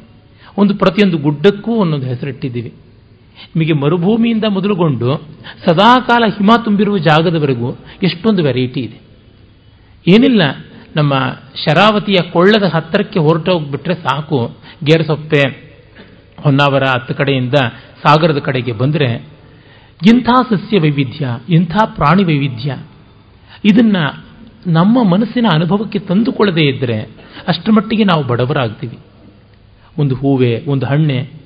ಸಿಂಗಪುರಕ್ಕೆ ನಾನು ಹೋಗಿದ್ದಾಗ ಅಲ್ಲಿ ಅವರು ಹೇಳ್ತಾ ಇದ್ರು, ನಾವು ಹೂವನ್ನು ಕೂಡ ಇಂಡಿಯಾದಿಂದ ತರಿಸ್ಕೊಳ್ಳೋದಕ್ಕೆ ಇಷ್ಟಪಡ್ತೀವಿ. ಯಾಕೆಂದ್ರೆ ಭಾರತದಲ್ಲಿ ಬೆಳೆದಂಥ ಹೂಗಳಿಗಿರೋ ಪರಿಮಳ ಇಲ್ಲಿ ಮಲೇಷಿಯಾದಿಂದ ಬಂದಂಥ ಹೂಗಳಿಗಿರೋದಿಲ್ಲ ಅಂತ ಹೇಳಿಬಿಟ್ಟಿದ್ನು. ನಾನು ಕೇವಲ ಅಭಿಮಾನದ ಮಾತ ಅಂತ ನೋಡಿದೆ. ಎರಡನ್ನೂ ತಂದು ತೋರಿಸಿದ್ರು ಎರಡೂ ಮಲ್ಲಿಗೆನೆ. ಭಾರತ ದೇಶದ ಮಲ್ಲಿಗೆ ಮಲ್ಲಿಗೆ ಆಗಿತ್ತು. ಅದು ಮೈಲಿಗೆ ಆಗಿತ್ತು. ಅಮೆರಿಕಾದಲ್ಲಿ ನೋಡಿದ್ದದೆ ಗಾತ್ರದಿಂದ, ವರ್ಣದಿಂದ ಹಬ್ಬ ಅಂತ ಅನಿಸುವಂತಹ ಟೊಮೆಟೊಗಳೇನು, ಸೇಬುಗಳೇನು, ಬಾಳೆಹಣ್ಣುಗಳೇನು, ಅಷ್ಟೇ ಈ ಘ್ರಾಣೇಂದ್ರಿಯಕ್ಕೆ ಏನೂ ಕೆಲಸ ಇಲ್ಲ. ಆ ರೀತಿಯಾದಂಥದ್ದು. ಯಾಕೆ? ಅಧ್ಯಯನಗಳಿಂದ ಗೊತ್ತಾಗಿದೆ, ಈ ಕೆಲವು ಪ್ರಾಂತಗಳಲ್ಲಿ, ವಿಶೇಷತಃ ಈ ಟ್ರಾಪಿಕಲ್ ಕಂಟ್ರೀಸ್ ಅಂತೀವಲ್ಲ, ಉಷ್ಣವಲಯದ ದೇಶಗಳಲ್ಲಿ, ಮತ್ತು ನೈಸರ್ಗಿಕವಾಗಿ ಬೆಳೀತಕ್ಕಂಥ ನಾಟಿ ಅಂತಂತೀವಲ್ಲ, ಆ ರೀತಿಯಾದ ಹೈಬ್ರಿಡ್ ಅಲ್ಲದ ವೆರೈಟೀಸಲ್ಲಿ ಪರಿಮಳ ರುಚಿ ಅತಿಶಯವಾಗಿರುತ್ತದೆ ಅಂತ. ಆ ಸಮಶೀತ ಶೀತವಲಯಕ್ಕೆ ಹೋಗ್ತಾ ಇದ್ದಂತೆ ಸಸ್ಯಗಳಲ್ಲಿ, ಹೂಗಳಲ್ಲಿ, ಆಹಾರಾದಿಗಳಲ್ಲಿ ಪರಿಮಳ ಕಡಿಮೆ ಆಗುತ್ತದೆ ಅಂತ. ಚಳಿಗಾಲದಲ್ಲಿ ವಸ್ತುಗಳ ಪರಿಮಳ ತಾನಾಗಿ ಕಡಿಮೆ ಆಗುತ್ತದೆ. ಮಳೆಗಾಲದಲ್ಲಿ ಶೀತ ಹೆಚ್ಚಾಗಿದ್ದಾಗ, ಆರ್ದ್ರತೆ ಹೆಚ್ಚಾಗಿದ್ದಾಗ ರುಚಿಯ ಪ್ರಮಾಣ ಕಡಿಮೆ ಆಗುತ್ತದೆ ಅಂತನ್ನುವುದು ಸಾಮಾನ್ಯವಾಗಿ ಗೋಚರವಾಗತಕ್ಕಂಥದ್ದು. ಆಯುರ್ವೇದಾದಿ ಶಾಸ್ತ್ರಗಳಲ್ಲಿ ಕೂಡ ಅದರ ಬಗ್ಗೆ ಉಲ್ಲೇಖಗಳು ಕಾಣಿಸುತ್ತವೆ. ಹೀಗೆ ಕಂಡಾಗ ಭಾರತ ಪ್ರಾಕೃತಿಕವಾಗಿ ಪಡ್ಕೊಂಡಿದ್ದು ಎಷ್ಟು ದೊಡ್ಡದು ಅಂತ ಗೊತ್ತಾಗುತ್ತದೆ. ಇದಕ್ಕೆ ನಾವು ಇಷ್ಟು ಋಣಪಟ್ಟಿರಬೇಕು? ಇವುಗಳನ್ನೆಲ್ಲ ಅಧ್ಯಯನ ಮಾಡಿ ತಿಳ್ಕೊಂಡು ಋಣಪಟ್ಟಿದ್ದೀವಿ ಅಂತ ಒಂದು ಸ್ತೋತ್ರ ಬರೆಯೋದೇನು ದೊಡ್ಡ ಸಂಗತಿ ಅಲ್ಲ ಆದರೆ ಭಾವ ಸಂವೇದನೆಯಿಂದಲೇ ಇದಕ್ಕೆ ನಾವು ಋಣಿಗಳಾಗಿದ್ದೀವಿ ಅಂತ ಅದನ್ನು ಭಾವೋದ್ಗಾರದ ಪದ್ಯಗಳ ರೂಪದಲ್ಲಿ, ಮಂತ್ರಗಳ ರೂಪದಲ್ಲಿ ಸಾಕ್ಷಾತ್ಕರಿಸುವುದು ತುಂಬ ತುಂಬ ವಿಶೇಷವಾದದ್ದು. ಕೇವಲ ಪರ್ವತಗಳನ್ನೇ ನೋಡಿದರೆ ನಮ್ಮಲ್ಲಿ ಯಾವ ತರಹ ಅದನ್ನು ಗೌರವಿಸಿದ್ದಾರೆ? ಮೊದಲ ದಿವಸದಲ್ಲಿಯೇ ನಾನು ಹೇಳಿದೆ, ನಮ್ಮ ಭಾರತೀಯ ಪರಂಪರೆ ವಿಶೇಷತಃ ಯಾವುದನ್ನು ನಾನ್ ಸೆಮೆಟಿಕ್ ಅಂತೀವಿ, ಅದೆಲ್ಲ ಕೂಡ ಭಾರತದ್ದೇ. ಯಾಕೆಂದರೆ ಆಫ್ರಿಕಾ, ಆಸ್ಟ್ರೇಲಿಯಾ ಮೊದಲಾದ ಯಾವುದೇ ದೇಶಗಳಲ್ಲಿರ್ತಕ್ಕಂಥ ಮೂಲವಾಸಿಗಳು, ಬುಡಕಟ್ಟಿನವರ ಆಚರಣೆಗಳಿಗೂ, ಸನಾತನ ಧರ್ಮದ ಆಚರಣೆಗಳಿಗೂ ಕೂಡ ಪಾರಮಾರ್ಥಿಕವಾದ ವ್ಯತ್ಯಾಸ ಇಲ್ಲ. ಅವರೆಲ್ಲ ಇಲ್ಲಿಂದ ಎರವಲು ತಗೊಂಡಿದ್ದಾರೆ ಅಂತಲ್ಲ. ಆದರೆ ಅವರ ಆಚರಣೆಗಳಿಗೆ ಬೇಕಾದ ತತ್ವ ಸ್ಪಷ್ಟೀಕರಣವನ್ನು ನಮ್ಮಲ್ಲಿ ಕಾಣ್ತೀವಿ. ಇದು ದೊಡ್ಡದು. ನೀವು ಯಾವುದೇ ಒಂದು ಆಚರಣೆಯನ್ನು ತೆಗೆದುಕೊಳ್ಳಿ ಜಗತ್ತಿನಲ್ಲಿ ಆ ಆಚರಣೆಗೆ ಪಾರಮಾರ್ಥಿಕವಾದ ಸಾಮಂಜಸ್ಯವನ್ನು ಕೊಡೋದಕ್ಕೆ ಬೇಕಾದ ಜ್ಞಾನಧಾರೆ ನಮ್ಮಲ್ಲಿದೆ. ಭೈರಪ್ಪನವರೊಮ್ಮೆ ಮಾತನಾಡ್ತಾ ಹೇಳ್ತಾ ಇದ್ರು, ಈಚೆಗೆ ನೋಡಿ ಒಂದು ಪದ್ಧತಿ ಬಂದಿದೆ, ದಲಿತರು ಅಂತ ಅನ್ನಿಸಿಕೊಂಡವರಿಗೆ ನೀವು ರಾಮ, ಕೃಷ್ಣ, ದುರ್ಗಾ, ಶಿವ ಇತ್ಯಾದಿಗಳನ್ನು ಪೂಜೆ ಮಾಡಬೇಡಿ, ನೀವು ಬೀರಪ್ಪ, ಜುಂಜಪ್ಪ, ಮಲೆ ಮಹದೇಶ್ವರ, ಇವರುಗಳನ್ನು ಮಾತ್ರ ಪೂಜೆ ಮಾಡಿ, ಅಣ್ಣಮ್ಮ, ಮಾರಮ್ಮ, ಹಟ್ಟಿ, ಲಕ್ಕಮ್ಮ ಅಂತೆಲ್ಲ ಹೇಳ್ತಾ ಇದ್ದಾರೆ ನಮ್ಮ ಸೋಕಾಳ್ ಬುದ್ಧಿಜೀವಿಗಳು. ಅಂತನೇನೋ ನಾನು ಹೇಳಿದಾಗ ಅವರಂದರು ಒಳ್ಳೆಯದು ಮಾಡಲಿ, ನಾನು ಹೇಳಿದೆ, ಖಂಡಿತ ಮಾಡಲಿ. ಯಾವುದೋ ಮೇರಿಯಮ್ಮನ್ನು ಮಾಡೋದಕ್ಕಿಂತ ಮಾರಮ್ಮನ ಪೂಜೆ ಮಾಡೋದು ತುಂಬ ಉತ್ತಮವಾದದ್ದು, ಭಾರತೀಯವಾದದ್ದು, ಸನಾತನ ಧರ್ಮೀಯವಾದದ್ದು. ಆದರೆ ಭೈರಪ್ಪನವರು ಹೇಳಿದ್ರು, ಅದು ಯಾಕೆ ಮಾಡಬೇಕು ಪೂಜೆ? ಮಾರಮ್ಮ ಅಂದರೆ ಏನು? ಅಂತನ್ನುವಾಗ, ನಾವು ಪರಾ ಪ್ರಕೃತಿ ಅಂತ ಹೇಳುವಂಥ ದರ್ಶನಕ್ಕೆ ಬರಬೇಕು. ಆಗ ಸಾಂಖ್ಯ ವೇದಾಂತಾನೆ ಬಂದು ಕೂತ್ಕೊಳ್ಳುತ್ತೆ ಬೇರೆ ಯಾವುದು ದಾರಿ ಇಲ್ಲ. ಇದಕ್ಕೊಂದು ಫಿಲಸಾಫಿಕಲ್ ಜಸ್ಟಿಫಿಕೇಶನ್ ಕೊಡಬೇಕು ಅಂದರೆ ನೀವು ಮತ್ತೆ ಬರಬೇಕಾಗುತ್ತೆ ಆರ್ಷಕ್ಕೆ, ಋಷಿಪ್ರಜ್ಞೆ ಎಂದರೆ ಅದೇ. ಒಂದು ಕಡೆ ಚಂದ್ರಶೇಖರ ಭಾರತೀಯ ಸ್ವಾಮಿಗಳನ್ನು ಯಾರೋ ಕೇಳಿದ್ರು, ಜಗದ್ಗುರು ಅಂತ ನಿಮ್ಮನ್ನೆಲ್ಲ ಕರೀತಾರಲ್ಲ, ಭಾರತದಲ್ಲಿ ಪ್ರತಿ ಗಲ್ಲಿಗೂ ಜಗದ್ಗುರುಗಳಿದ್ದಾರೆ, ಏನಿದರ ಅರ್ಥ ಅಂತ, ಜಗತ್ತಿಗೆಲ್ಲ ಗುರುಗಳಂತ. ಹಾಗಲ್ಲ ಜಗತ್ತಿನ ಯಾವ ಜೀವಿಗೆ ಆಧ್ಯಾತ್ಮಿಕವಾದ ಸಂದೇಹ ಬಂದರೂ ಅದನ್ನು ಆತನ ಸಂಸ್ಕಾರಕ್ಕೆ ವಿರೋಧವಾಗದ ದಾರಿಯಲ್ಲಿ ಪರಿಹರಿಸಿಕೊಡುವಂತಹ ಶಕ್ತಿ ಇದ್ದವನು ಜಗದ್ಗುರು ಅಂತ. ಒಬ್ಬ ಕ್ರಿಶ್ಚಿಯನ್ನಿಗೆ ಯಾವುದೋ ಒಂದು ಆಧ್ಯಾತ್ಮಿಕವಾದ ಸಂದೇಹ ಬಂದರೆ ಅವನಿಗೆ ಕ್ರೈಸ್ತ ಉಪಾಸನಾ ಮಾರ್ಗಕ್ಕೆ ಚ್ಯುತಿಯಾಗದಂತೆ ಪರಿಹಾರವನ್ನು ಕಲ್ಪಿಸಿಕೊಡ್ತಕ್ಕಂಥದ್ದು. ಹಾಗೆ ಒಬ್ಬ ಮುಸ್ಲಿಮನಿಗೆ ಆ ಒಂದು ಪ್ರಶ್ನೆ ಬಂದರೆ ಅದನ್ನು ಆ ದಾರಿಯಲ್ಲಿ ಯೋಯೋ ಯಾಮ್ ಯಾಮ್ ತನುಂ ಭಕ್ತ ಅನ್ನುವಂತೆ ಪರಿಹರಿಸಿಕೊಡುವಂಥದ್ದು ಜಗದ್ಗುರುವಿನ ಲಕ್ಷಣ ಅಂತ. ಆ ಜಗದ್ಗುರುತ್ವ ನಮ್ಮ ಶಾಸ್ತ್ರಗಳಲ್ಲಿ, ನಮ್ಮ ದರ್ಶನಗಳಲ್ಲಿ ಇರುವಂಥದ್ದು. ಹಾಗಾಗಿ ಯಾರಿಗೆ ಏನು ಬೇಕೋ ಅದಕ್ಕೆ ವೈಚಾರಿಕವಾದಂತಹ, ಆಧ್ಯಾತ್ಮಿಕವಾದ ಜಸ್ಟಿಫಿಕೇಶನ್ ಎಲ್ಲ ಸಾಮಗ್ರಿಯನ್ನು ಕ್ರೋಢೀಕರಿಸಿಕೊಡುವಂಥದ್ದು ಉಂಟು. ಪ್ರಪಂಚದ ಯಾವ ಕಾವ್ಯವನ್ನು ತೆಗೆದುಕೊಳ್ಳಿ, ಆ ಕಾವ್ಯದಲ್ಲಿ ಬೇಕಾಗಿರುವಂತಹ ಲಕ್ಷಣ ವಿಶೇಷ ಏನೋ ಅದನ್ನು ನಮ್ಮ ರಸಧ್ವನಿ ಸಿದ್ಧಾಂತ ಮಾಡಿಕೊಡುತ್ತದೆ.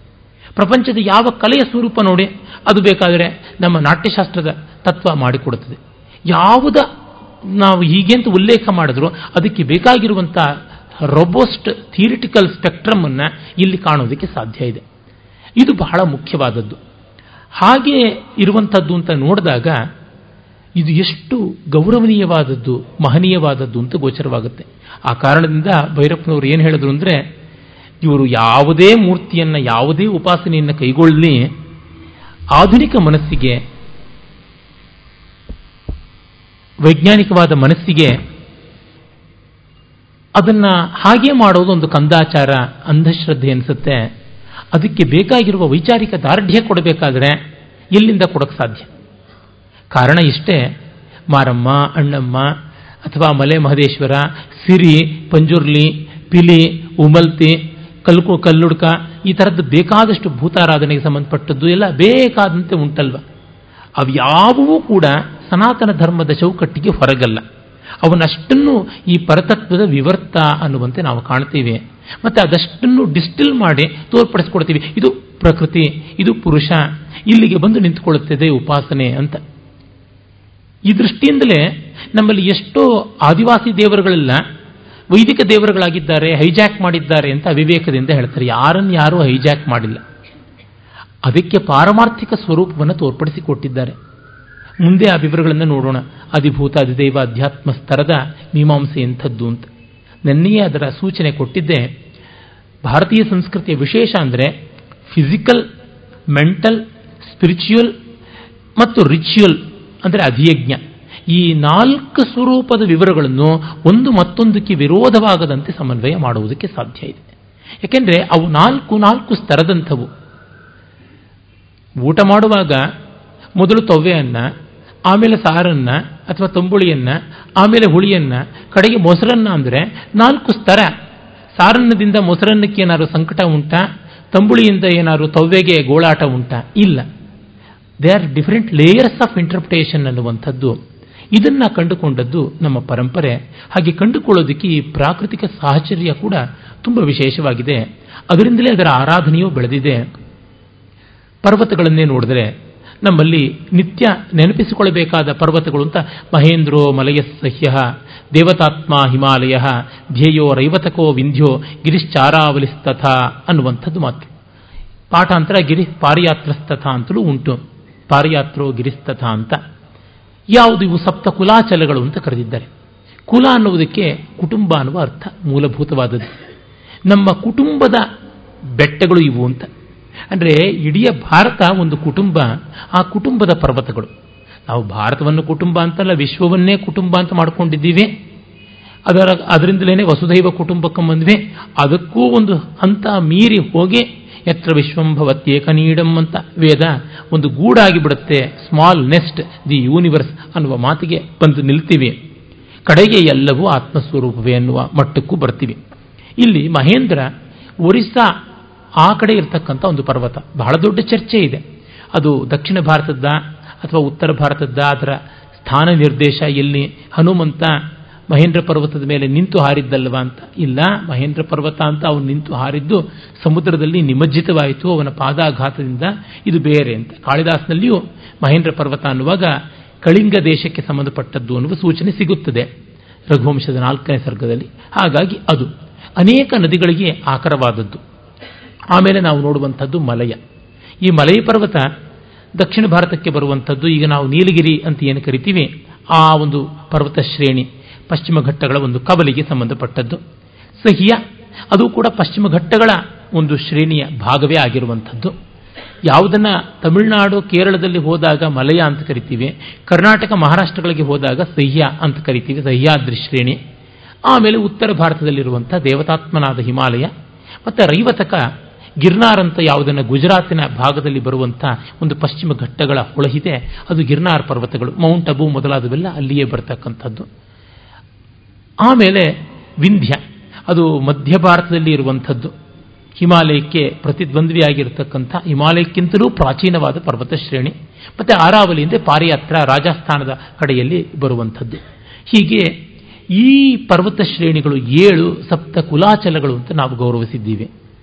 ಮತ್ತೆ ಅಲ್ಲಿಂದ ಹರಿಯತಕ್ಕಂಥ ನದಿಗಳೇ ಒಂದು ದೊಡ್ಡ ಮಾಲಿಕೆಯಾಗಿದೆ, ಒಂದು ದೊಡ್ಡ ಪರಂಪರೆಯಾಗಿದೆ. ಈ ಬಗ್ಗೆ ಅನಿತರ ಸಾಧಾರಣವಾದ ಭಕ್ತಿಯಿಂದ, ಸ್ಫೂರ್ತಿಯಿಂದ ಇವುಗಳನ್ನು ಹೇಳ್ತಾ ಇದ್ದವರು ಈಗ ಕೀರ್ತಿಶೇಷರಾಗಿರುವಂಥ ನಮ್ಮ ವಿದ್ಯಾನಾಥ್ ಶಣೆಯವರ ನೆನಪಾಗುತ್ತೆ ನನಗೆ ಅವರ ಭಾರತ ದರ್ಶನದ್ದು. ಆ ಪುಸ್ತಕದ ಆಧಾರದಲ್ಲಿಯೇ ನಾನೀಗ ಅವರು ಕೊಟ್ಟ ವಿವರಣೆಗಳನ್ನು ನಿಮ್ಮ ಮುಂದೆ ಇರಿಸ್ತಾ ಇದ್ದೀನಿ. ಹಿಮಾಲಯದಿಂದ ಹರಿಯುವ ನದಿಗಳು, ಎಲ್ಲ ನೀರ್ಗಲ್ಲ ನದಿಗಳು ಸೇರಿಕೊಂಡು ಗಂಗಾ, ಸರಸ್ವತಿ, ಸಿಂಧು, ಚಂದ್ರಭಾಗ, ಯಮುನಾ ಶುತದ್ರಿ ಅಂದರೆ ಸಟ್ಲೆಜ್, ವಿತಸ್ತ, ಝೀಲಂ ಇರಾವತಿ, ರಾವಿ, ಕುಹು ಕುಭಾ ಅಂತಲೂ ವೇದದಲ್ಲಿ ಬರುತ್ತೆ, ಕಾಬೂಲ್. ಮತ್ತು ಗೋಮತಿ, ಧೂತಪಾಪ, ಬಾಹುದ, ರಾಪ್ತಿ ಎನ್ನುವ ಆಧುನಿಕ ನದಿ, ಮತ್ತು ಚಿಟಂಗ ಅನ್ನುವುದು ದೃಶದ್ವತಿ, ಮತ್ತು ಬಿಯಾಸ್, ವಿಪಾಶ, ಡೀಗಾ ಅನ್ನುವುದು ದೇವಿಕಾ ಆಗಿದೆ, ಮತ್ತು ಗೋಗ್ರ, ಅದು ಸರಯು, ಮತ್ತು ರಕ್ಷು, ರಾಮಗಂಗಾ, ಗಂಡಕಿ, ಕೌಶಿಕಿ, ವಿಶ್ವಾಮಿತ್ರನ ಹೆಂಡತಿಯೇ ನದಿ ರೂಪದಲ್ಲಿ ಹರಿದಳು ಅಂತ ಕೋಸಿ ನದಿ ಅಂತ ಕರಿತೀವಲ್ಲ ಅದು. ಮತ್ತು ಲೌಹಿತ್ಯ ಅಂತ. ಅದೇ ಈಗಿನ ಬ್ರಹ್ಮಪುತ್ರ. ಹೀಗೆ ಇನ್ನೂ ಎಷ್ಟೋ ನದಿಗಳು ಬರ್ತವೆ ಮತ್ತೆ ಪಾರಿಯಾತ್ರ ಎಂದು ಹರಿತಕ್ಕಂಥದ್ದು ವೇದಸ್ಮೃತಿ, ವೇದವತಿ, ಇದು ಬನಾಸ್ ಮತ್ತು ಬೇರಚ್ ಅಂತ. ಮತ್ತೆ ವೃತ್ರಘ್ನ ಉತಂಘ್ನ ಅಂತ, ವೇಣ್ಯ, ನಂದಿನಿ, ಆ ನಂದಿನಿಯೇ ಸಾಬರಮತಿ ಅಂತ ಆಗಿರುವಂಥದ್ದು. ಸದಾ ನೀರ ಅದು ಪಾರ್ವತಿ ಅಂತಾಗಿದೆ. ಚರ್ಮಣ್ವತಿ, ಚಂಬಲ್. ಮತ್ತು ವಿದೂಷ, ಬೇಸ್ ಅಂತ ಕರೆಯುವಂಥದ್ದು. ವೇಣುಮತಿ, ಬೇತಾಬ್ ಅನ್ನುವಂಥದ್ದು. ಸಿಪ್ತ ಅವಂತಿ ಈ ಥರದ ನದಿಗಳು. ಆಮೇಲೆ ವಿಂಧ್ಯದಲ್ಲಿ ಬರುವಂಥವು ಪಯೋಷ್ಣಿ, ನಿರ್ವಿಂಧ್ಯ, ತಪತಿ, ನಿಷಧಾವತಿ, ವೈಣಗಂಗಾ, ವೈತರಣಿ, ಕುಮುದ್ವತಿ, ತೋಯ, ಮಹಾಗೌರಿ, ಅದೇ ದಾಮೋದರ ನದಿ ಅಂತಾಗಿರುವಂಥದ್ದು. ಪೂರ್ಣ, ಶೋಣ, ಸೋನ ಅಂತ ಕರಿತೀವಲ್ಲ ಅದು. ಮತ್ತು ಮಹಾನದಿ ಎಲ್ಲಕ್ಕಿಂತ ಮಿಗಿಲಾಗಿ ಅಮರಕೂಟ, ಕಾಳಿದಾಸ ಹೇಳುವ ಅಮರಕೂಟ, ಅಮರಕಂಟಕ್ ಅಂತಾಗಿದೆಯಲ್ಲ, ಅಲ್ಲಿಂದ ಉಗಮಿಸ್ತಕ್ಕಂಥ ನರ್ಮದಾ ನದಿ. ಮತ್ತೆ ಸಹ್ಯ ಪರ್ವತದಲ್ಲಂತೂ ಗೋದಾವರಿ, ಭೀಮರತಿ, ಅದೇ ಭೀಮಾ ನದಿ ಅಂತ, ಕೃಷ್ಣವೇಣಿ, ಕೃಷ್ಣಾ ನದಿ, ಮತ್ತೆ ತುಂಗ, ಭದ್ರ, ಶರಾವತಿ, ಕಾಳಿ ಒಂದೇ ಎರಡೇ ಬೇಕಾದಷ್ಟು ನಮಗೆ ಕಾಣಿಸ್ತಕ್ಕಂಥದ್ದು ವರದ ಇತ್ಯಾದಿಗಳೆಲ್ಲ ಅಸಂಖ್ಯವಾದ ನದಿಗಳಿವೆ. ಆಮೇಲೆ ಮಲಯದಿಂದ ಬರತಕ್ಕಂಥದ್ದು ಕೃತಮಾಲ, ವೈಗೇಯಿ ಅಂತ ಕರೀತಕ್ಕಂಥ ನದಿ, ತಾಮ್ರಪರ್ಣಿ, ಸತ್ಫಲಾವತಿ, ಅದನ್ನೇ ಪೆರಿಯಾರ್ ಅಂತ ಕರಿತೀವಿ. ಪುಷ್ಟಜ ಹೀಗೆ ಅನೇಕ ನದಿಗಳು ಬರ್ತವೆ ಮಹೇಂದ್ರ ಪರ್ವತದಿಂದ ತ್ರಿಶಾಮ, ಋಷಿಕುಲ್ಯ, ಇಕ್ಷುಲ, ವೇಗವತಿ, ಲಾಂಗೂಲಿನಿ, ವಂಶಧಾರ ಮಹೇಂದ್ರಕನಿಯ ಇತ್ಯಾದಿ ನದಿಗಳು. ಹೀಗೆ ಋಷಿಕಾ, ಸುಕುಮಾರಿ, ಮಂದಗ, ಮಂದವಾಹಿನಿ, ಕೃಪಾ, ಪಲಾಶಿನಿ, ವಾಮನ, ಮಂದಾಕಿನಿ, ದಶಾರಣ, ಚಿತ್ರಕೂಟ, ತಮಸ, ಪಿಪ್ಪಲಶ್ರೋಣಿ, ಕರಾಮೋದ, ನೀಲೋತ್ಪಲ, ವಿಮಲ, ಚಂಚಲ, ಬಾಲವಾಹಿನಿ, ಶುಕ್ತಿಮತಿ, ಶಕುಲಿ, ತ್ರಿದಿವ, ಭಾಗೀರಥಿ ಒಂದೇ ಎರಡೇ ಬೇಕಾದಷ್ಟು ನದಿಗಳು ನಮ್ಮ ದೇಶದಲ್ಲಿ ಹರಿತಕ್ಕಂಥವು ಕೆಲವು ಚಿಕ್ಕವು, ಕೆಲವು ದೊಡ್ಡವು. ಆದರೆ ನಿತ್ಯ ಹರಿತಕ್ಕಂಥವಿಂದ ಮೊದಲುಗೊಂಡು ಬೇಸಿಗೆಯಲ್ಲಿ ಹರಿದೇ ಇರುವಂಥವರಿಗೆ ಎಷ್ಟೆಷ್ಟೋ ನದಿಗಳಿವೆ. ಈ ನದಿಗಳ ಬಗ್ಗೆನೇ ನಾವು ನದಿ ಸೂಕ್ತದಲ್ಲಿ ನೋಡೇ ನೋಡ್ತೀವಲ್ಲ, ಇಮಂ ಗಂಗೆ ಯಮುನೆ ಅಂತ. ಅಲ್ಲಿ ಆ ಗಂಗೆಯಿಂದ ಮೊದಲುಗೊಂಡು ಸಿಂಧುವಿನವರೆಗಿನ ಎಲ್ಲ ನದಿಗಳನ್ನು ಪೂರ್ವದಿಂದ ಪಶ್ಚಿಮಕ್ಕೆ ಹೋಗುವ ಅನ್ವಯದಲ್ಲಿ ಋಗ್ವೇದದ ದಶಮಂಡಲದಲ್ಲಿ ನೋಡ್ತೀವಿ. ನದಿ ಸೂಕ್ತ ಅಂತಲೇ ಪ್ರಸಿದ್ಧವಾದಂಥದ್ದು. ಗಂಗಾ ಗೊತ್ತೇ ಇರುವಂಥದ್ದು ನಮಗೆ. ಆಮೇಲೆ ಯಮುನಾ, ಮತ್ತೆ ಸರಸ್ವತಿ, ಆಮೇಲೆ ಶುತುದ್ರಿ, ಅದೇ ಈ ಹೊತ್ತಿನ ಸಟ್ಲೆಜ್, ಆಮೇಲೆ ಪರುಷ್ಣಿ, ನಮಗೆ ಗೊತ್ತೇ ಇದೆ. ಪರುಷ್ಣಿ ನದಿ ವೇದದ ಸಪ್ತ ಸಿಂಧುಗಳಲ್ಲಿ ಒಂದು ಅನ್ನುವಂಥದ್ದು. ಮತ್ತೆ ಅಸಿಕ್ನಿ ಮರುಧ್ರದೆ ವಿತಸ್ತ, ಅರ್ಜಿರ್ಕೀಯೆ, ಸುಶೋಮ, ಅದೇ ಸಿಂಧು. ಹೀಗೆ ಅಷ್ಟು ನದಿಗಳನ್ನು ಕೂಡ ವೇದದಲ್ಲಿ ಉಲ್ಲೇಖ ಮಾಡುವುದನ್ನು ನೋಡಿದಾಗ, ಇಲ್ಲಿಂದ ಆ ಕಡೆಗೆ ಹೋಗಿದ್ದು ಅಂದರೆ ಪೂರ್ವದಿಂದ ಪಶ್ಚಿಮದ ಕಡೆಗೆ ಹೋದವರೇ ಹೊರತು ಪಶ್ಚಿಮದಿಂದ ಪೂರ್ವಕ್ಕೆ ಬಂದವರಲ್ಲ ಆರ್ಯರು ಅನ್ನೋದು ಒಂದು ದೊಡ್ಡ ನಿದರ್ಶನ ಆಗುತ್ತೆ ಅಂತಲೂ ಮುಂದೆ ನಾವು ನೋಡ್ತೀವಿ. ಅದಲ್ಲದೆ ನಿತ್ಯ ಪೌರಾಣಿಕ ಮಂತ್ರವಾಗಿ ನಾವು ಹೇಳ್ಕೊಳ್ತಕ್ಕಂಥ ಗಂಗೆ ಚಮನೆ ಚೇವ ಗೋದಾವರಿ ಸರಸ್ವತಿ ಸರಸ್ವತಿ ನರ್ಮದೆ ಸಿಂಧು ಕಾವೇರಿ ಜಲೇಸ್ಮಿನ್ ಸನ್ನಿಧಿಂ ಕುರುನುವಲ್ಲಿ ಅದು ಹೀಗೆ ಸಪ್ತ ಗಂಗೆಗಳು, ಸಪ್ತ ಗೋದಾವರಿಗಳು ಈ ತರಹ ಅನೇಕ ಸಪ್ತ ಸಪ್ತಕಗಳನ್ನು ಮಾಡಿದ್ದಾರೆ. ಅಂದರೆ ಒಂದು ನದಿಯ ಶಾಖೋಪಶಾಖೆಗಳಾಗಷ್ಟು ಮಾಡಿದ್ದಾರೆ. ಎರಡು ನದಿ ಸೇರುವಲ್ಲಿ ಪ್ರಯಾಗ ಅಂದರು. ಮೂರು ನದಿ ಸೇರಿದ್ರೆ ಅದು ಮಹಾಪ್ರಯಾಗ ಅಂತ ಕರೀತಾರೆ. ಎಷ್ಟೊಂದು ಪ್ರಯಾಗಗಳಿವೆ? ಕರ್ಣಪ್ರಯಾಗ, ರುದ್ರಪ್ರಯಾಗ ವಿಷ್ಣು ಪ್ರಯಾಗ ಮತ್ತು ದೇವಪ್ರಯಾಗ. ಹೀಗೆ ಒಂದೊಂದು ಸಂಗಮ ಕೂಡ ಒಂದೊಂದು ವಿಶೇಷ. ಮತ್ತೆ ಪುಷ್ಕರಗಳು. ಒಂದೊಂದು ನದಿಯಲ್ಲಿ ಹನ್ನೆರಡು ರಾಶಿಗಳಲ್ಲಿ ವಿಶೇಷವಾದಂಥ ಸಾನ್ನಿಧ್ಯ ಉಂಟಾಗುತ್ತದೆ. ಹಾಗಾಗಿ ಪುಷ್ಕರಗಳಾಗುತ್ತವೆ ಅಂತ. ಕೃಷ್ಣ ಪುಷ್ಕರದಿಂದ ಮೊದಲುಗೊಂಡು ಕಾವೇರಿ ಪುಷ್ಕರದವರೆಗೆ, ಗೋದಾವರಿ ಪುಷ್ಕರದವರೆಗೆ ಬೇಕಾದಷ್ಟು ಉಂಟು. ಜೊತೆಗೆ ಕುಂಭ. ಅದು ಪೂರ್ಣ ಕುಂಭ, ಅರ್ಧ ಕುಂಭ ಅಂತ ಕುಂಭ ಮೇಳ ಅಂತ ಮಾಡ್ತೀವಲ್ಲ, ಅಲ್ಲಿ ಮತ್ತೆ ನದಿಗಳ ದಡದಲ್ಲಿ ಆಗತಕ್ಕಂಥದ್ದು. ಗುರು ಆಮೇಲಿಂದ ಸಿಂಹರಾಶಿ ಇವುಗಳನ್ನು ಗಮನದಲ್ಲಿಟ್ಟುಕೊಂಡು ಮಾಡುವಂಥದ್ದಾಗಿದೆ. ಹೀಗೆ ಈ ನದಿಗಳಿಗೆ ಸಂಬಂಧಪಟ್ಟಂತೆ ಬೇಕಾದಷ್ಟು ನಡೆದಿದೆ.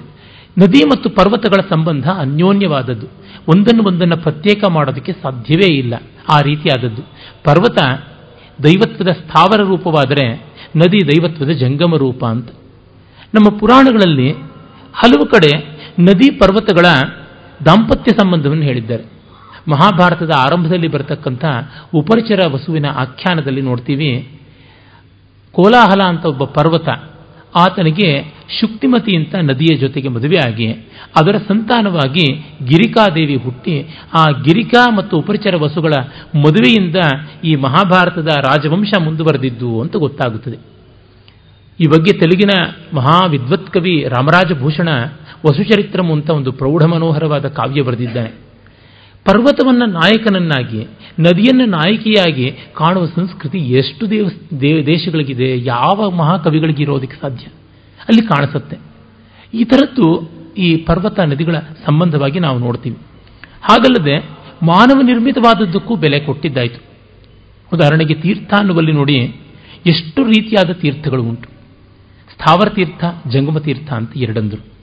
ದೈವತೀರ್ಥ ಮಾನುಷ ತೀರ್ಥ ಋಷಿತೀರ್ಥ ಅಸುರತೀರ್ಥ, ರಾಜತೀರ್ಥ ಅಂತ ಬೇಕು ಬೇಕಾದಂಥ ರೀತಿಯಲ್ಲಿ ನಮ್ಮಲ್ಲಿ ತೀರ್ಥಗಳನ್ನು, ವಿವರಗಳನ್ನು ಕೊಡ್ತಕ್ಕಂಥದ್ದು ತುಂಬ ತುಂಬ ಆಶ್ಚರ್ಯಕಾರಿಯಾಗಿ ಕಾಣುವಂಥದ್ದು.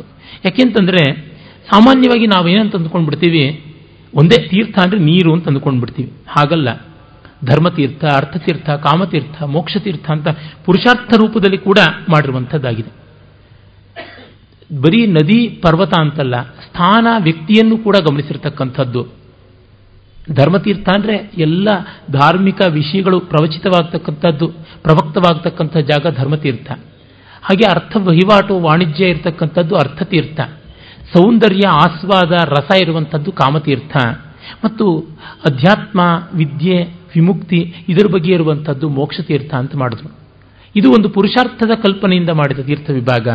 ಹಾಗಲ್ಲದೆ ದೈವತೀರ್ಥ ಅಂತಂದರೆ ದೇವತೆಗಳೇ ನಿರ್ಮಾಣ ಮಾಡಿದ್ದು ಅಂತ.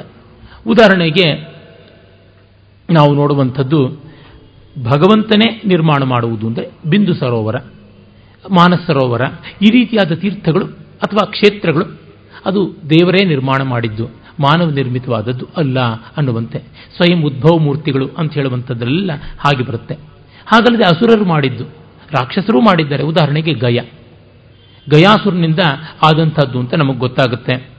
ಮಹಿಷಾಸುರನಿಂದ ಆದಂಥದ್ದು ಮಹಿಷಪುರ, ಮೈಸೂರು ಅಂತ ಅನ್ನೋದು ನಮಗೆ ಗೊತ್ತಾಗುತ್ತದೆ. ಮತ್ತೆ ಮೂಕಾಸುರನಿಂದ ಆದಂಥದ್ದು ಕೊಲ್ಲೂರು, ಹೀಗೆ ಒಂದೊಂದು. ಮತ್ತೆ ಆರ್ಷತೀರ್ಥ ಋಷಿಗಳಿಂದ ಆದದ್ದು. ಬದರಿಕಾಶ್ರಮದಿಂದ ಮೊದಲುಗೊಂಡು ಬೇಕಾದಷ್ಟು ಆ ರೀತಿಯಾದದ್ದುಂಟು. ಇನ್ನು ರಾಜರ್ಷಿ ತೀರ್ಥಗಳು ಅಂತ. ರಾಜರುಗಳಿಂದ, ರಾಜ ಋಷಿಗಳಿಂದ ಪ್ರಖ್ಯಾತವಾದದ್ದು. ಕುರುಕ್ಷೇತ್ರವೇ ಅದಕ್ಕೆ ದೊಡ್ಡ ನಿದರ್ಶನವಾಗಿ ನಿಲ್ಲಬಲ್ಲದು. ಅಲ್ಲಿ ಅನೇಕ ತೀರ್ಥಗಳು. ಹೀಗೆ ಇಡೀ ಭಾರತದ ಸಮಗ್ರ ಭೂಮಿಯನ್ನು ಪವಿತ್ರ ಕ್ಷೇತ್ರವಾಗಿ ನೋಡುವಂಥದ್ದಾಗತ್ತೆ. ಮತ್ತೆ ನಾವು ಕಾಣುವಂಥದ್ದು ಅಲ್ಲಿ ವೈದಿಕ, ಅವೈದಿಕ. ಅವೈದಿಕ ಅನ್ನುವುದು ಇಲ್ಲ. ಈಚೆಗೆ ಅದೊಂದು ರೂಢಿಯಾಗಿ ಬಂದಿದ್ದರಿಂದ ಆ ಸ್ಪಷ್ಟೀಕರಣ ಕೊಡದೇ ಇದ್ರೆ ಗೊತ್ತಾಗೋದಿಲ್ಲ ಅನ್ನೋದಕ್ಕೆ ಹೇಳಬೇಕಾಗುತ್ತದೆ. ಬೌದ್ಧ, ಜೈನ, ಇವರುಗಳ ತೀರ್ಥಗಳು ಕೂಡ ಉಂಟು. ಬುದ್ಧನ ಪ್ರಸಿದ್ಧವಾದಂಥ ಜನ್ಮ ಮತ್ತು ಪರಿನಿರ್ವಾಣ, ಜ್ಞಾನೋಪದೇಶ, ಜ್ಞಾ ಜ್ಞಾನಸಿದ್ಧಿ ಮತ್ತು ಪ್ರಥಮೋಪದೇಶ ಹೀಗೆ ನಾಲ್ಕು ಪ್ರಸಿದ್ಧವಾಗಿವೆ ಲುಂಬಿನಿ. ಅವನ ಜನ್ಮದ್ದು. ಮತ್ತು ಅವನ ಪರಿನಿರ್ವಾಣ, ಕುಶಿನಗರ ಅಥವಾ ಕುಶಿನಾರ. ಅವನ ಜ್ಞಾನವನ್ನು ಪಡೆದದ್ದು ಬೋಧಿಗಯ ಮತ್ತು ಪ್ರಥಮ ಉಪದೇಶ ಮಾಡಿದ್ದು ಸಾರನಾಥ, ವಾರಾಣಸಿ. ಹೀಗೆ ಮಹಾವೀರಾದಿಗಳದು ಅಷ್ಟೇ. ಹುಟ್ಟಿದ್ದು ವೈಶಾಲಿಯಲ್ಲಿಂದ ಮೊದಲುಗೊಂಡು ಇಪ್ಪತ್ನಾಲ್ಕು ತೀರ್ಥಂಕರರಲ್ಲಿ ಇಬ್ಬರು ಕಾಶಿಯಲ್ಲಿಯೇ ಹುಟ್ಟಿದ್ದು ಅಂತ ಗೊತ್ತಾಗುತ್ತೆ. ಈ ಪ್ರತಿಯೊಂದು ಅವರಿಗೂ ಕೂಡ ಸಂಬಂಧಪಟ್ಟಂತೆ ಉಂಟು. ಆಮೇಲೆ ನಮ್ಮ ಸಿಖ್ಖರಿಗೂ ಕೂಡ ಸಂಬಂಧಪಟ್ಟಂಥದ್ದು ಬೇಕಾದಷ್ಟಿವೆ. ಈಗ ಯಾರಿಗೂ ಉಂಟು. ಕ್ರೈಸ್ತ ಮುಸಲ್ಮಾನರಿಗೆ ಮಾತ್ರ ಇಲ್ಲಿ ಪವಿತ್ರ ಕ್ಷೇತ್ರಗಳು ಯಾವುದೂ ಇಲ್ಲವಾ ಹೋಯಿತು. ಈಚೆಗೆ ಇದನ್ನು ನೋಡಿಕೊಂಡು ಅವರು ಮಾಡ್ತಾ ಇದ್ದಾರೆ. ಅಷ್ಟು ಮಾಡಿದ್ರೂ ಕೂಡ ಅವರ ಕೇಂದ್ರ ಇರುವುದು ಇಲ್ಲಲ್ಲ ಅನ್ನುವ ಭಾವ ಇದ್ದೇ ಇದೆ. ಭಾರತವನ್ನು ಬಿಟ್ಟು ಭಾರತದ ಆಚೆ ನಮ್ಮ ಯಾವ ಆಧ್ಯಾತ್ಮಿಕವಾದ ಅಥವಾ ಆದಿದೈವಿಕವಾದ, ಆದಿಭೌತಿಕವಾದ ಪವಿತ್ರ ಕ್ಷೇತ್ರ ಇಲ್ಲ. ಈಗ ಪಾಕಿಸ್ತಾನದಲ್ಲಿ ಇಲ್ಲವೇ ಪೆಶಾವರ್ ಪುರುಷಪುರ ಅಥವಾ ಶಲಾತುರ ಭಗವಾನ್ ಪಾಣಿನಿಯ ಜನ್ಮಸ್ಥಳ ತಕ್ಷಶಿಲೆ ಇಲ್ಲವೇ ಅಂದರೆ ಅದು ಬೃಹತ್ ಭಾರತದಲ್ಲಿ ಒಂದೇ ಆಗಿದ್ದಿದ್ದು. ಈಚೆಗೆ ಒಂದು ಅರವತ್ತು ವರ್ಷಗಳ ಕೆಳಗೆ ವಿಭಾಗವಾಯಿತು ಅಂದರೆ ಭಾರತ ಅಲ್ಲ ಅಂತ ಹೇಳೋದಕ್ಕೆ ಆಗೋದಿಲ್ಲ. ಇನ್ನು ನಾವು ದ್ವಾದಶ ಜ್ಯೋತಿರ್ಲಿಂಗಗಳನ್ನು ನೋಡ್ತೀವಿ. ಐವತ್ತೊಂದು ಶಕ್ತಿಪೀಠಗಳನ್ನು ನೋಡ್ತೀವಿ. ಶೈವ, ದ್ವಾದಶ ಜ್ಯೋತಿರ್ಲಿಂಗಗಳು. ಇನ್ನು ಶಾಕ್ತ, ಐವತ್ತೊಂದು ಶಕ್ತಿಪೀಠಗಳು. ಮತ್ತು ನೂರ ಎಂಟು ಶ್ರೀ ವೈಷ್ಣವ ವೈಷ್ಣವ ದಿವ್ಯ ದೇಶಗಳು ಅನ್ನುವಲ್ಲಿ ಅಲ್ಲಿ ವೈಷ್ಣವ ಕಾಣಿಸುತ್ತದೆ. ಹೀಗೆ ಶೈವ, ಶಾಕ್ತ, ವೈಷ್ಣವ ಪರಂಪರೆಯ ಆ ಎಲ್ಲ ವಿಭಾಗಗಳಿಗೂ ಕೂಡ ಒದಗಿ ಬರುವಂಥದ್ದಾಗಿ ಯಾವುದೆಲ್ಲ ಕ್ಷೇತ್ರ, ಯಾವುದೆಲ್ಲ ತೀರ್ಥ ಎಲ್ಲವೂ ಪವಿತ್ರ ಅಂತ ಗೊತ್ತಾಗುತ್ತದೆ. ಇಡೀ ದೇಶವನ್ನು ಗೌರವಿಸಬೇಕು, ಆರಾಧಿಸಬೇಕು ಅಂತ. ಇನ್ನು ವೃಕ್ಷ ವನಸ್ಪತಿ ವಿಶೇಷಗಳನ್ನು ತೆಗೆದುಕೊಂಡೆ. ಯಾವ ಮರ ಪೂಜನೀಯವಲ್ಲ. ಒಂದು ಅಶ್ವತ್ಥವೇ, ಒಂದು ವಟವೇ, ಒಂದು ಅರ್ಕವೇ ಎಕ್ಕದ ಗಿಡದಲ್ಲಿ ನಾವು ಮೇಲೆ ಸೂರ್ಯನ ಆಶ್ರಯ ಅಂತ, ಬುಡದಲ್ಲಿ ಗಣಪತಿ ಆಶ್ರಯ ಅಂತ ನೋಡ್ತೀವಿ. ಇನ್ನು ವಟವೃಕ್ಷದಲ್ಲಿ ನೋಡಿದ್ರೆ, ಬುಡದಲ್ಲಿ ದಕ್ಷಿಣಾಮೂರ್ತಿ ಅಂತೀವಿ, ಎಲೆಯಲ್ಲಿ ವಟಪತ್ರಶಾಹಿ ನಾರಾಯಣ ಅಂತಂತೀವಿ ಅಶ್ವತ್ಥ ತ್ರಿಮೂರ್ತಿಗಳನ್ನು ಅಷ್ಟನ್ನು ಒಳಗೊಂಡಂಥದ್ದು ಅಂತ. ಬಿಲ್ವ ಸಾಕ್ಷಾತ್ ಲಕ್ಷ್ಮಿಯ ನಿಲಯ ಅಂತಂತೀವಿ ತುಳಸಿಯನ್ನು ಲಕ್ಷ್ಮೀ ನಿವಾಸ ಅಂತ ಕರೀತೀವಿ. ಮತ್ತು ಈ ಇದು ಹೊನ್ನೆ ಗಿಡ ಅಂತಂತೀವಲ್ಲ ವೇಂಗೈ ಅಂತ ತಮಿಳಿನಲ್ಲಿ ಕರೀತಾರೆ. ಅದು ಕುಮಾರಸ್ವಾಮಿಯ ಆಯತನ ಅಂತ ಗೌರವಿಸ್ತಕ್ಕಂಥದ್ದು ಉಂಟು.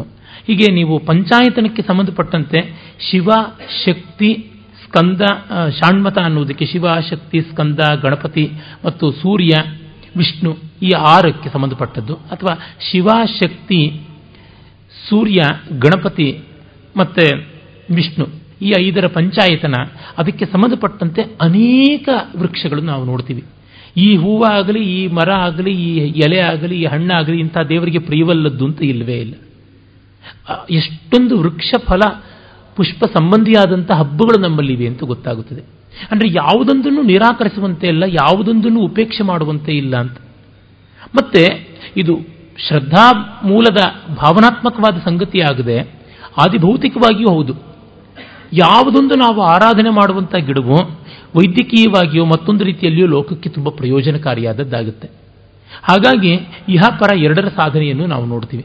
ಪ್ರಾಣಿಗಳಲ್ಲಿಯೂ ಅಷ್ಟೇ. ಒಂದೊಂದು ದೇವತೆಗೆ ಒಂದೊಂದು ಪ್ರಾಣಿಯ ಸಂಬಂಧ ಉಂಟು. ಒಂದೊಂದು ಪಕ್ಷಿಯ ಸಂಬಂಧ ಉಂಟು. ಅವುಗಳಲ್ಲೆಲ್ಲದರ ಸಾಮರಸ್ಯ ಕಾಣಿಸುವುದು ಉಂಟು. ಒಂದೊಂದು ಪ್ರಾಣಿ, ಒಂದೊಂದು ಪಕ್ಷಿ, ಒಂದೊಂದು ವೃಕ್ಷಕ್ಕೆ ಒಂದೊಂದು ಕವಿಸಮಯ ಅಂತ ಮಾಡಿಕೊಂಡಿದ್ದಾರೆ. ಏನಿಲ್ಲ. ಒಂದು ಎಂಟತ್ತು ವೃಕ್ಷಗಳ ಉಲ್ಲೇಖ ನಮ್ಮ ಶಾಸ್ತ್ರ ಗ್ರಂಥಗಳಲ್ಲಿ ಬರುತ್ತದೆ. ಅವುಗಳನ್ನು ದೋಹದ ಮಾಡೋದು ಹೇಗೆ? ಅವುಗಳನ್ನು ಹೂ ಬಿಡಿಸೋದು ಹೇಗೆ ಅಂತ. ಸ್ತ್ರೀನಾಂ ಸ್ಪರ್ಶಾತ್ ಪ್ರಿಯಂಗು ವಿಕಸತಿ ಬಹುಕುಲೋ ಶೀದುಗಂಡು ಶತೇಕಾತ್ ಪಾದಾಘಾತ ದಶೋಕ ತಿಲಕ ಕುರವಕೋ ವೀಕ್ಷಣಾಲಿಂಗನಾಭ್ಯಾಂ ಮಂದಾರೋ ನರ್ಮವಾಕ್ಯಾತ್ ಪಟುಮೃತ ಹಸನಾತ್ ಚಂಪಕೋ ವಕ್ರವಾತಾತ್ ಚೂತೋ ಗೀತಾನ್ ನಮೇರುಹು ವಿಕಸತಿ ಪುರತೋ ನರ್ತನಾತ್ ಕರ್ಣಿಕಾರ ಅಂತ ಮಲ್ಲಿನಾಥ ಮೇಘದೂತದ ಒಂದು ವ್ಯಾಖ್ಯಾನದ ಸಂದರ್ಭದಲ್ಲಿ ಹೇಳ್ತಾನೆ. ಆ ಮೂಲಕ ನೋಡಿದ್ರೆ ಮನುಷ್ಯರಂತೆ ಇವು ಹಾಡು, ಸಂಗೀತ, ಒಳ್ಳೆ ಮಾತು, ನಗು, ಇಂಥದ್ದೆಲ್ಲ ಬಯಸುತ್ತವೆ ಅಂತ ಅನ್ನುವ ಮಟ್ಟಕ್ಕೆ ಇದೆ. ಸಂತಾಲರಲ್ಲಿ ಉಂಟು. ಒಂದೊಂದೇ ಜಾತಿ ಗಿಡಗಳನ್ನು ನೆಟ್ಟರೆ ಅವುಗಳಿಗೆ ಸ್ನೇಹಿತರಿಲ್ಲದಂತೆ ಆಗಿಬಿಡುತ್ತವೆ. ಬೇರೆ ಬೇರೆ ಜಾತಿ ಗಿಡಗಳನ್ನು ಸೇರಿಸಿ ನೆಟ್ಟಾಗ ಪರಸ್ಪರ ಮಾತಾಡಿಕೊಳ್ಳುತ್ತವೆ ಅಂತ. ಮರಗಳಿಗೆ ಮದುವೆ ಮಾಡುವುದೇ ಉಪನಯನ ಮಾಡುವುದೇ ಎಷ್ಟೊಂದು ನಮ್ಮಲ್ಲಿ ಇದೆ ಅಂದರೆ ಪ್ರಾಕೃತಿಕವಾದ ಯಾವುದನ್ನೂ ನಿರಾಕರಿಸಿಲ್ಲ ಅಂತ ಗೊತ್ತಾಗುತ್ತದೆ. ಹೀಗೆ ಭಾರತದ ಪ್ರಾಕೃತಿಕ ಸಂಪತ್ತನ್ನು ನಾಗರಿಕತೆಯ ಮಟ್ಟದಲ್ಲಿ ನೋಡದೆ, ಒಂದು ಸಂಸ್ಕೃತಿಯ ಮಟ್ಟದಲ್ಲಿ ನೋಡುವಂಥದ್ದು, ಅಧಿಭೂತದ ಮಟ್ಟದಲ್ಲಿ ನೋಡದೆ, ಅಧಿದೈವದ ಮೂಲಕವಾಗಿ ಅಧಿಯಜ್ಞೀಯವಾದ ವಿಧಿಗಳಿಂದ ಆಧ್ಯಾತ್ಮಿಕವಾದ ಸಾಕ್ಷಾತ್ಕಾರ ಮಾಡಿಕೊಳ್ಳುವ ವ್ಯವಸ್ಥೆಯನ್ನು ಕಂಡಿದ್ದಾರೆ ಅಂತಂದರೆ, ಇದು ಹೇಗೆ ಬೆಳೆದು ಬಂದಿದೆ ಅನ್ನೋದು ಆಶ್ಚರ್ಯ ಅಂತ ಅನಿಸ್ಬಿಡ್ತದೆ. ನಮ್ಮಲ್ಲಿ ಮತ್ತೆ ದೊಡ್ಡ ಸಾಂಸ್ಥಿಕವಾದಂಥ ವ್ಯವಸ್ಥೆ ಇಲ್ಲ ಇವಕ್ಕೆ. ಎಲ್ಲ ಬಿಡಿ ಬಿಡಿ ಬಿಡಿ ಬಿಡಿಯಾಗಿಯೇ ನಡೆಯುವಂಥದ್ದು. ಪ್ರಾಯಶಃ ಅದರಿಂದಲೇ ಗಟ್ಟಿಯಾಗಿ ಉಳಿಯಿತೋ ಏನೋ ಅಂತ ಅನಿಸುತ್ತದೆ. ಆಮೇಲೆ ನಾವು ಭಾರತದ ನದಿಗಳನ್ನು, ವೃಕ್ಷಗಳನ್ನು, ಸಸ್ಯಾದಿಗಳನ್ನು ಎಲ್ಲವನ್ನೂ ನೋಡ್ತಾ ಮತ್ತು ಒಂದನ್ನು ಗಮನಿಸಬೇಕು, ಅದು ಮಳೆ ಮೋಡಗಳಿಗೆ ಸಂಬಂಧಪಟ್ಟದ್ದು. ಭಾರತ ವರ್ಷ ಅಂತ ಕರಿತೀವಿ. ವರ್ಷ ಶಬ್ದ ಬಂದದ್ದು ವೃಷಧಾತುವಿನಿಂದ ಅದು ಪುಷ್ಟಿ ಅನ್ನುವ ಅರ್ಥವನ್ನು ಒಳಗೊಂಡದ್ದು, ತೇಜಸ್ಸು, ಉತ್ಕರ್ಷ ಅನ್ನುವುದಕ್ಕೆ. ಈ ಭಾರತ ವರ್ಷ ಮಳೆಗಾಲದಿಂದಾಗಿ ವರ್ಷ ಅನ್ನುವುದು ಒಂದು ಕಾಲದ ಅವಧಿ ಆಯಿತು. ವರ್ಷಂ ಅಂತಂದರೆ ಯೂನಿಟ್ ಆಫ್ ಟೈಮ್ ಅಂತ. ಭಾರತ ವರ್ಷ ಅಂತನುವಲ್ಲಿ ಯೂನಿಟ್ ಆಫ್ ಸ್ಪೇಸ್ ಅಂತಾದಾಗ ದೇಶವಾಯಿತು. ಹೀಗೆ ದೇಶ ಕಾಲ ಎರಡೂ ಕೂಡ ಒಂದೇ ಶಬ್ದದಿಂದ ಸಾಧಿತವಾಗುವುದು ಪ್ರಪಂಚದಲ್ಲಿ ಇನ್ಯಾವ ಭಾಷೆಯಲ್ಲಿಯೂ ಇಲ್ಲ. A country becoming one with space and time in a name ಅನ್ನುವಂಥದ್ದು ಇದೆಯಲ್ಲ ಇದು ತುಂಬ ವಿಶಿಷ್ಟ. ದೇಶಕಾಲಗಳು ಒಂದಾಯಿತು ಅಂದರೆ ತ್ರಿಪುಟಿ ವಿಲಯನವಾಯಿತು, ಬ್ರಹ್ಮ ಸಾಕ್ಷಾತ್ಕಾರವಾಯಿತು ಅಂತ ಅರ್ಥ. ಅಂದರೆ ಅಧಿಭೂತದ ಫಿಸಿಕಲ್ ಲೆವೆಲಿಂದ ಒಂದೇ ಬಾರಿಗೆ ಅಧ್ಯಾತ್ಮಕ್ಕೆ ನೆಗೆಯುವಂಥದ್ದು ಈ ಹೆಸರಿನಲ್ಲಿ ಕಾಣಿಸುತ್ತದೆ. ಅದರಿಂದಲೇ ಉತ್ತರಂ ಯತ್ ಸಮುದ್ರಸ್ಯ ಹಿಮಾದ್ರಶ್ಚೇವ ದಕ್ಷಿಣಂ ವರ್ಷಂ ತದ್ ಭಾರತಂ ನಾಮ ಭಾರತೀಯತ್ವ ಸಂತತಿ ಅಂತ ವಿಷ್ಣು ಪುರಾಣ ಹೇಳುವಾಗ ಭಾರತ ವರ್ಷ ಪ್ರಶಂಸಾ ಅಂತಲೇ ಆ ಅಧ್ಯಾಯ ಉಂಟು. ನಾವಿಲ್ಲಿ ಕಾಣ್ತೀವಿ ಹಿಮಾಲಯಕ್ಕೆ ದಕ್ಷಿಣದಲ್ಲಿ ಸಮುದ್ರಕ್ಕೆ ಉತ್ತರದಲ್ಲಿ, ಇವೆರಡರ ನಡುವಿನಲ್ಲಿ ಇರುವಂಥದ್ದು ಭಾರತೀಯ ಸಂತತಿಯಾಗಿರುವಂಥದ್ದು ಈ ಭಾರತ ವರ್ಷದಲ್ಲಿ ಕಾಣುವುದು ಅಂತಂದಾಗ ದೇಶಕಾಲಗಳ ಅಭೇದವನ್ನು ನಿಂತಲ್ಲಿ ಕಾಣಬಲ್ಲಂಥವರಾಗಿದ್ದಾರೆ. ನಿನ್ನೆ ಆ ವಿಷಯಗಳನ್ನೆಲ್ಲ ಸಾಕಷ್ಟು ನೋಡಿದ್ವಿ. ಎಲ್ಲಿ ಬೇಕಂದ್ರೆ ಅಲ್ಲಿ ಯಾವುದನ್ನು ಬೇಕಂದ್ರೆ ಅದನ್ನು ಸಾಕ್ಷಾತ್ಕರಿಸಿಕೊಳ್ಳುವ ಅವಕಾಶ ಉಂಟು ಅಂತ. ಇದು ಒಂದು ಸ್ತರದಲ್ಲಿ ನಾವು ಭಾರತೀಯ ಸಂಸ್ಕೃತಿಯನ್ನು ತಿಳ್ಕೊಳ್ಳುವಾಗ ಇಟ್ಕೊಳ್ಬೇಕು ಯಾಕೆಂದರೆ ಈಚಿನ ಒಂದು ದುರ್ದೈವ ನಮ್ಮಲ್ಲಿ ಸಂಸ್ಕೃತಿ ಅಂತಂದರೆ ಪುರಾಣ ಪ್ರವಚನ, ಮಂಗಳಾರತಿ, ಜಾಗಟೆ, ಶಂಖ. ಅದು ಬಿಟ್ಟು ಬೇರೆದಲ್ಲ ಅಂತಾಗಿದೆ. ನೆಲವನ್ನು ಪ್ರೀತಿಸಬೇಕು, ಮಣ್ಣನ್ನು ಗೌರವಿಸಬೇಕು, ನೀರನ್ನು ಗೌರವಿಸಬೇಕು, ವೃಕ್ಷಾದಿ ಸಮಸ್ತ ವನಸ್ಪತಿಗಳನ್ನು ಆರಾಧಿಸಬೇಕು ಅನ್ನೋದು ಬೇಕು. ಅದನ್ನು ನಾವು ಅರಿವಿಲ್ಲದೆಯೇ ಮಾಡ್ತಾ ಇದ್ದೀವಿ. ನಮ್ಮ ಕಲ್ಪಗಳಲ್ಲಿ ರಿಚುವಲ್ಸ್ ಅಲ್ಲಿ ಅವಷ್ಟು ಇದೆ. ಕರ್ಮಕಾಂಡದಲ್ಲಿ ಅದೆಲ್ಲ ಚೆನ್ನಾಗಿ ಕಂಡಿದೆ. ಆದರೆ ಯದೇವ ಜ್ಞಾನೇನ ಕರೋತಿ, ಯದೇವ ವಿದ್ಯೆಯ ಕರೋತಿ, ತದೇವ ವೀರ್ಯವತ್ತರಂ ಭವತಿ ಅಂತಿದೆಯಲ್ಲ, ಅದು ಆಗಬೇಕಾಗಿದೆ. ನಮ್ಮ ಪ್ರವಚನಕಾರರು, ಯತಿಗಳು, ಪುರೋಹಿತರು, ಈ ಬಗ್ಗೆ ಒಂದು ಸ್ವಲ್ಪವೂ ಗಮನ ಸೆಳೆಯೋಲ್ಲ ಅನ್ನೋದು ತುಂಬ ಸಂಕಟಕಾರಿಯಾಗುವ ಪ್ರಮಾದಕಾರಿಯಾದಂಥ ಸಂಗತಿ. ಇದರ ಬಗ್ಗೆ ಗಮನ ಸೆಳೆಯಬೇಕು. ಒಂದೊಂದು ಪತ್ರ ಪೂಜೆ ಅಂತನ್ನುವಾಗ ನೋಡಿ, ಇದು ಬಹಳ ಸಿಗುವುದು ಕಷ್ಟ. ಇದನ್ನು ಪೋಷಣೆ ಮಾಡಬೇಕಾಗಿದೆ, ಇದು ತುಂಬ ಅಮೂಲ್ಯವಾದದ್ದು. ಇದರ ಹಿನ್ನೆಲೆ ಇಂಥದ್ದು ಅನ್ನೋದನ್ನು ಹೇಳದೇ ಇದ್ದರೆ ಆ ಪತ್ರ ಪೂಜೆಯ ವೈಶಿಷ್ಟ್ಯ ಏನು ಗೊತ್ತಾಗುತ್ತದೆ? ಒಂದು ಕ್ಷೇತ್ರದ ಬಗ್ಗೆ ಹೇಳುವಾಗ ಆ ನೆಲದ ಮಹತ್ವ ಎಂಥದ್ದು ಅನ್ನೋದು ಹೇಳದೇ ಇದ್ದರೆ ಏನು ಪ್ರಯೋಜನ ಆಗುತ್ತದೆ? ಇದನ್ನೆಲ್ಲ ಗಮನಿಸಿಕೊಳ್ಳಬೇಕು. ಹಾಗಾಗಿ ಭಾರತೀಯ ಸಂಸ್ಕೃತಿ ಅಂತಂದರೆ it's not an isolated thing ಪ್ರತ್ಯೇಕ ಮಾಡೋಕ್ಕೆ ಆಗದೇ ಇರತಕ್ಕಂಥದ್ದು, ಸಮಗ್ರ ಅನ್ನುವ ಕಲ್ಪನೆ ಬೇಕು. ಇನ್ನು ನಾವು ಭಾರತೀಯ ಇತಿಹಾಸ, ಪ್ರಾಗಿತಿಹಾಸದ ಕಡೆಗೆ ಹೋಗಬೇಕು. ಆ ಸಂದರ್ಭದಲ್ಲಿಯೇ ಹಲವು ಪ್ರಶ್ನೆಗಳನ್ನು ಎತ್ತುಕೊಳ್ಳಬೇಕು. ನಿನ್ನೆ ಒಬ್ಬರು ಸಹೃದಯರು ನನ್ನನ್ನು ಕೇಳಿದ್ರು, ಇಷ್ಟೆಲ್ಲ ನೀವು ಹೇಳ್ತೀರಾ? ಇಷ್ಟೆಲ್ಲ ನಾವು ಒಪ್ತೀವಿ ಆದರೂ ನಾವು ಯಾಕೆ ಹೀಗೆ ಇದ್ದೀವಿ? ಅಂತ. ಇಂದು ಬೆಳಗಾಗೆದ್ದು ಪತ್ರಿಕೆ ತೆಗೆದರೆ ನಮ್ಮ ವಿಶ್ವೇಶ್ವರ ಭಟ್ರು ವಿಜಯ ಕರ್ನಾಟಕದ ಅವರ ನೂರೆಂಟು ಮಾತುನಲ್ಲಿ ಬರೆದಿದ್ದಾರೆ, ಭಾರತೀಯರು ಯಾತಕ್ಕೆ ಹೀಗೆ? ನಾರಾಯಣಮೂರ್ತಿಯವರು ಹೀಗೆಲ್ಲ ಬರೆದಿದ್ದಾರೆ ಅಂತ. ನಿಜ, ಅವುಗಳನ್ನು ಒಪ್ಪಿಕೊಳ್ಳೋಣ. ಆದರೆ ನಾರಾಯಣಮೂರ್ತಿಯವರಲ್ಲಿ ನನ್ನ ನಿವೇದನೆ ಇಷ್ಟೇ. ಅವರು ಸ್ವಲ್ಪ ಮಟ್ಟಿಗೆ ಭಾರತೀಯ ಸಂಸ್ಕೃತಿಯನ್ನು ಓದಿಕೊಳ್ಳಬೇಕು ಅಂತ. ಓದಿಕೊಳ್ಳದೇ ಇದ್ದರೆ ಆ ಮಟ್ಟಕ್ಕೆ ಅವರ ಅಭಿಪ್ರಾಯಗಳು ಅಪೂರ್ಣವಾಗುತ್ತವೆ ಅಂತ. ಪಾಶ್ಚಾತ್ಯರ ಪ್ರಾಮಾಣಿಕತೆಯೋ ಮತ್ತೊಂದು ಅದನ್ನು ನಾವು ನಿರಾಕರಿಸೋದಿಲ್ಲ. ಆದರೆ ಇಲ್ಲಿ ಪ್ರಾಮಾಣಿಕರಾದವರು ಬಹಳಷ್ಟು ಜನ ಇದಾರಲ್ಲ. ಮತ್ತು ಇಲ್ಲಿಯ ಪ್ರಾಮಾಣಿಕತೆಯ ವ್ಯಕ್ತೀಕರಣವೋ, ಶುಚಿತ್ವದ ವ್ಯಕ್ತೀಕರಣವೋ ಮತ್ತೊಂದು ರೀತಿ ಇರುತ್ತೆ. ಉದಾಹರಣೆಗೆ ನಾನು ಶುಚಿ ಅಂತ ನನಗನ್ಸಿರಬಹುದು ಮತ್ತೊಬ್ಬರಿಗೆ ಇನ್ನೊಬ್ಬರು ನಾನು ಬಹಳ ಅಶುಚಿ ಅಂತ ಅನ್ನಿಸ್ಬೋದು. ಯಾವಾಗಲೂ ಒಮ್ಮೆ ನಮ್ಮ ತಾಯಿ ಹೇಳ್ತಾರೆ ಅವರ ಅನುಭವವನ್ನು.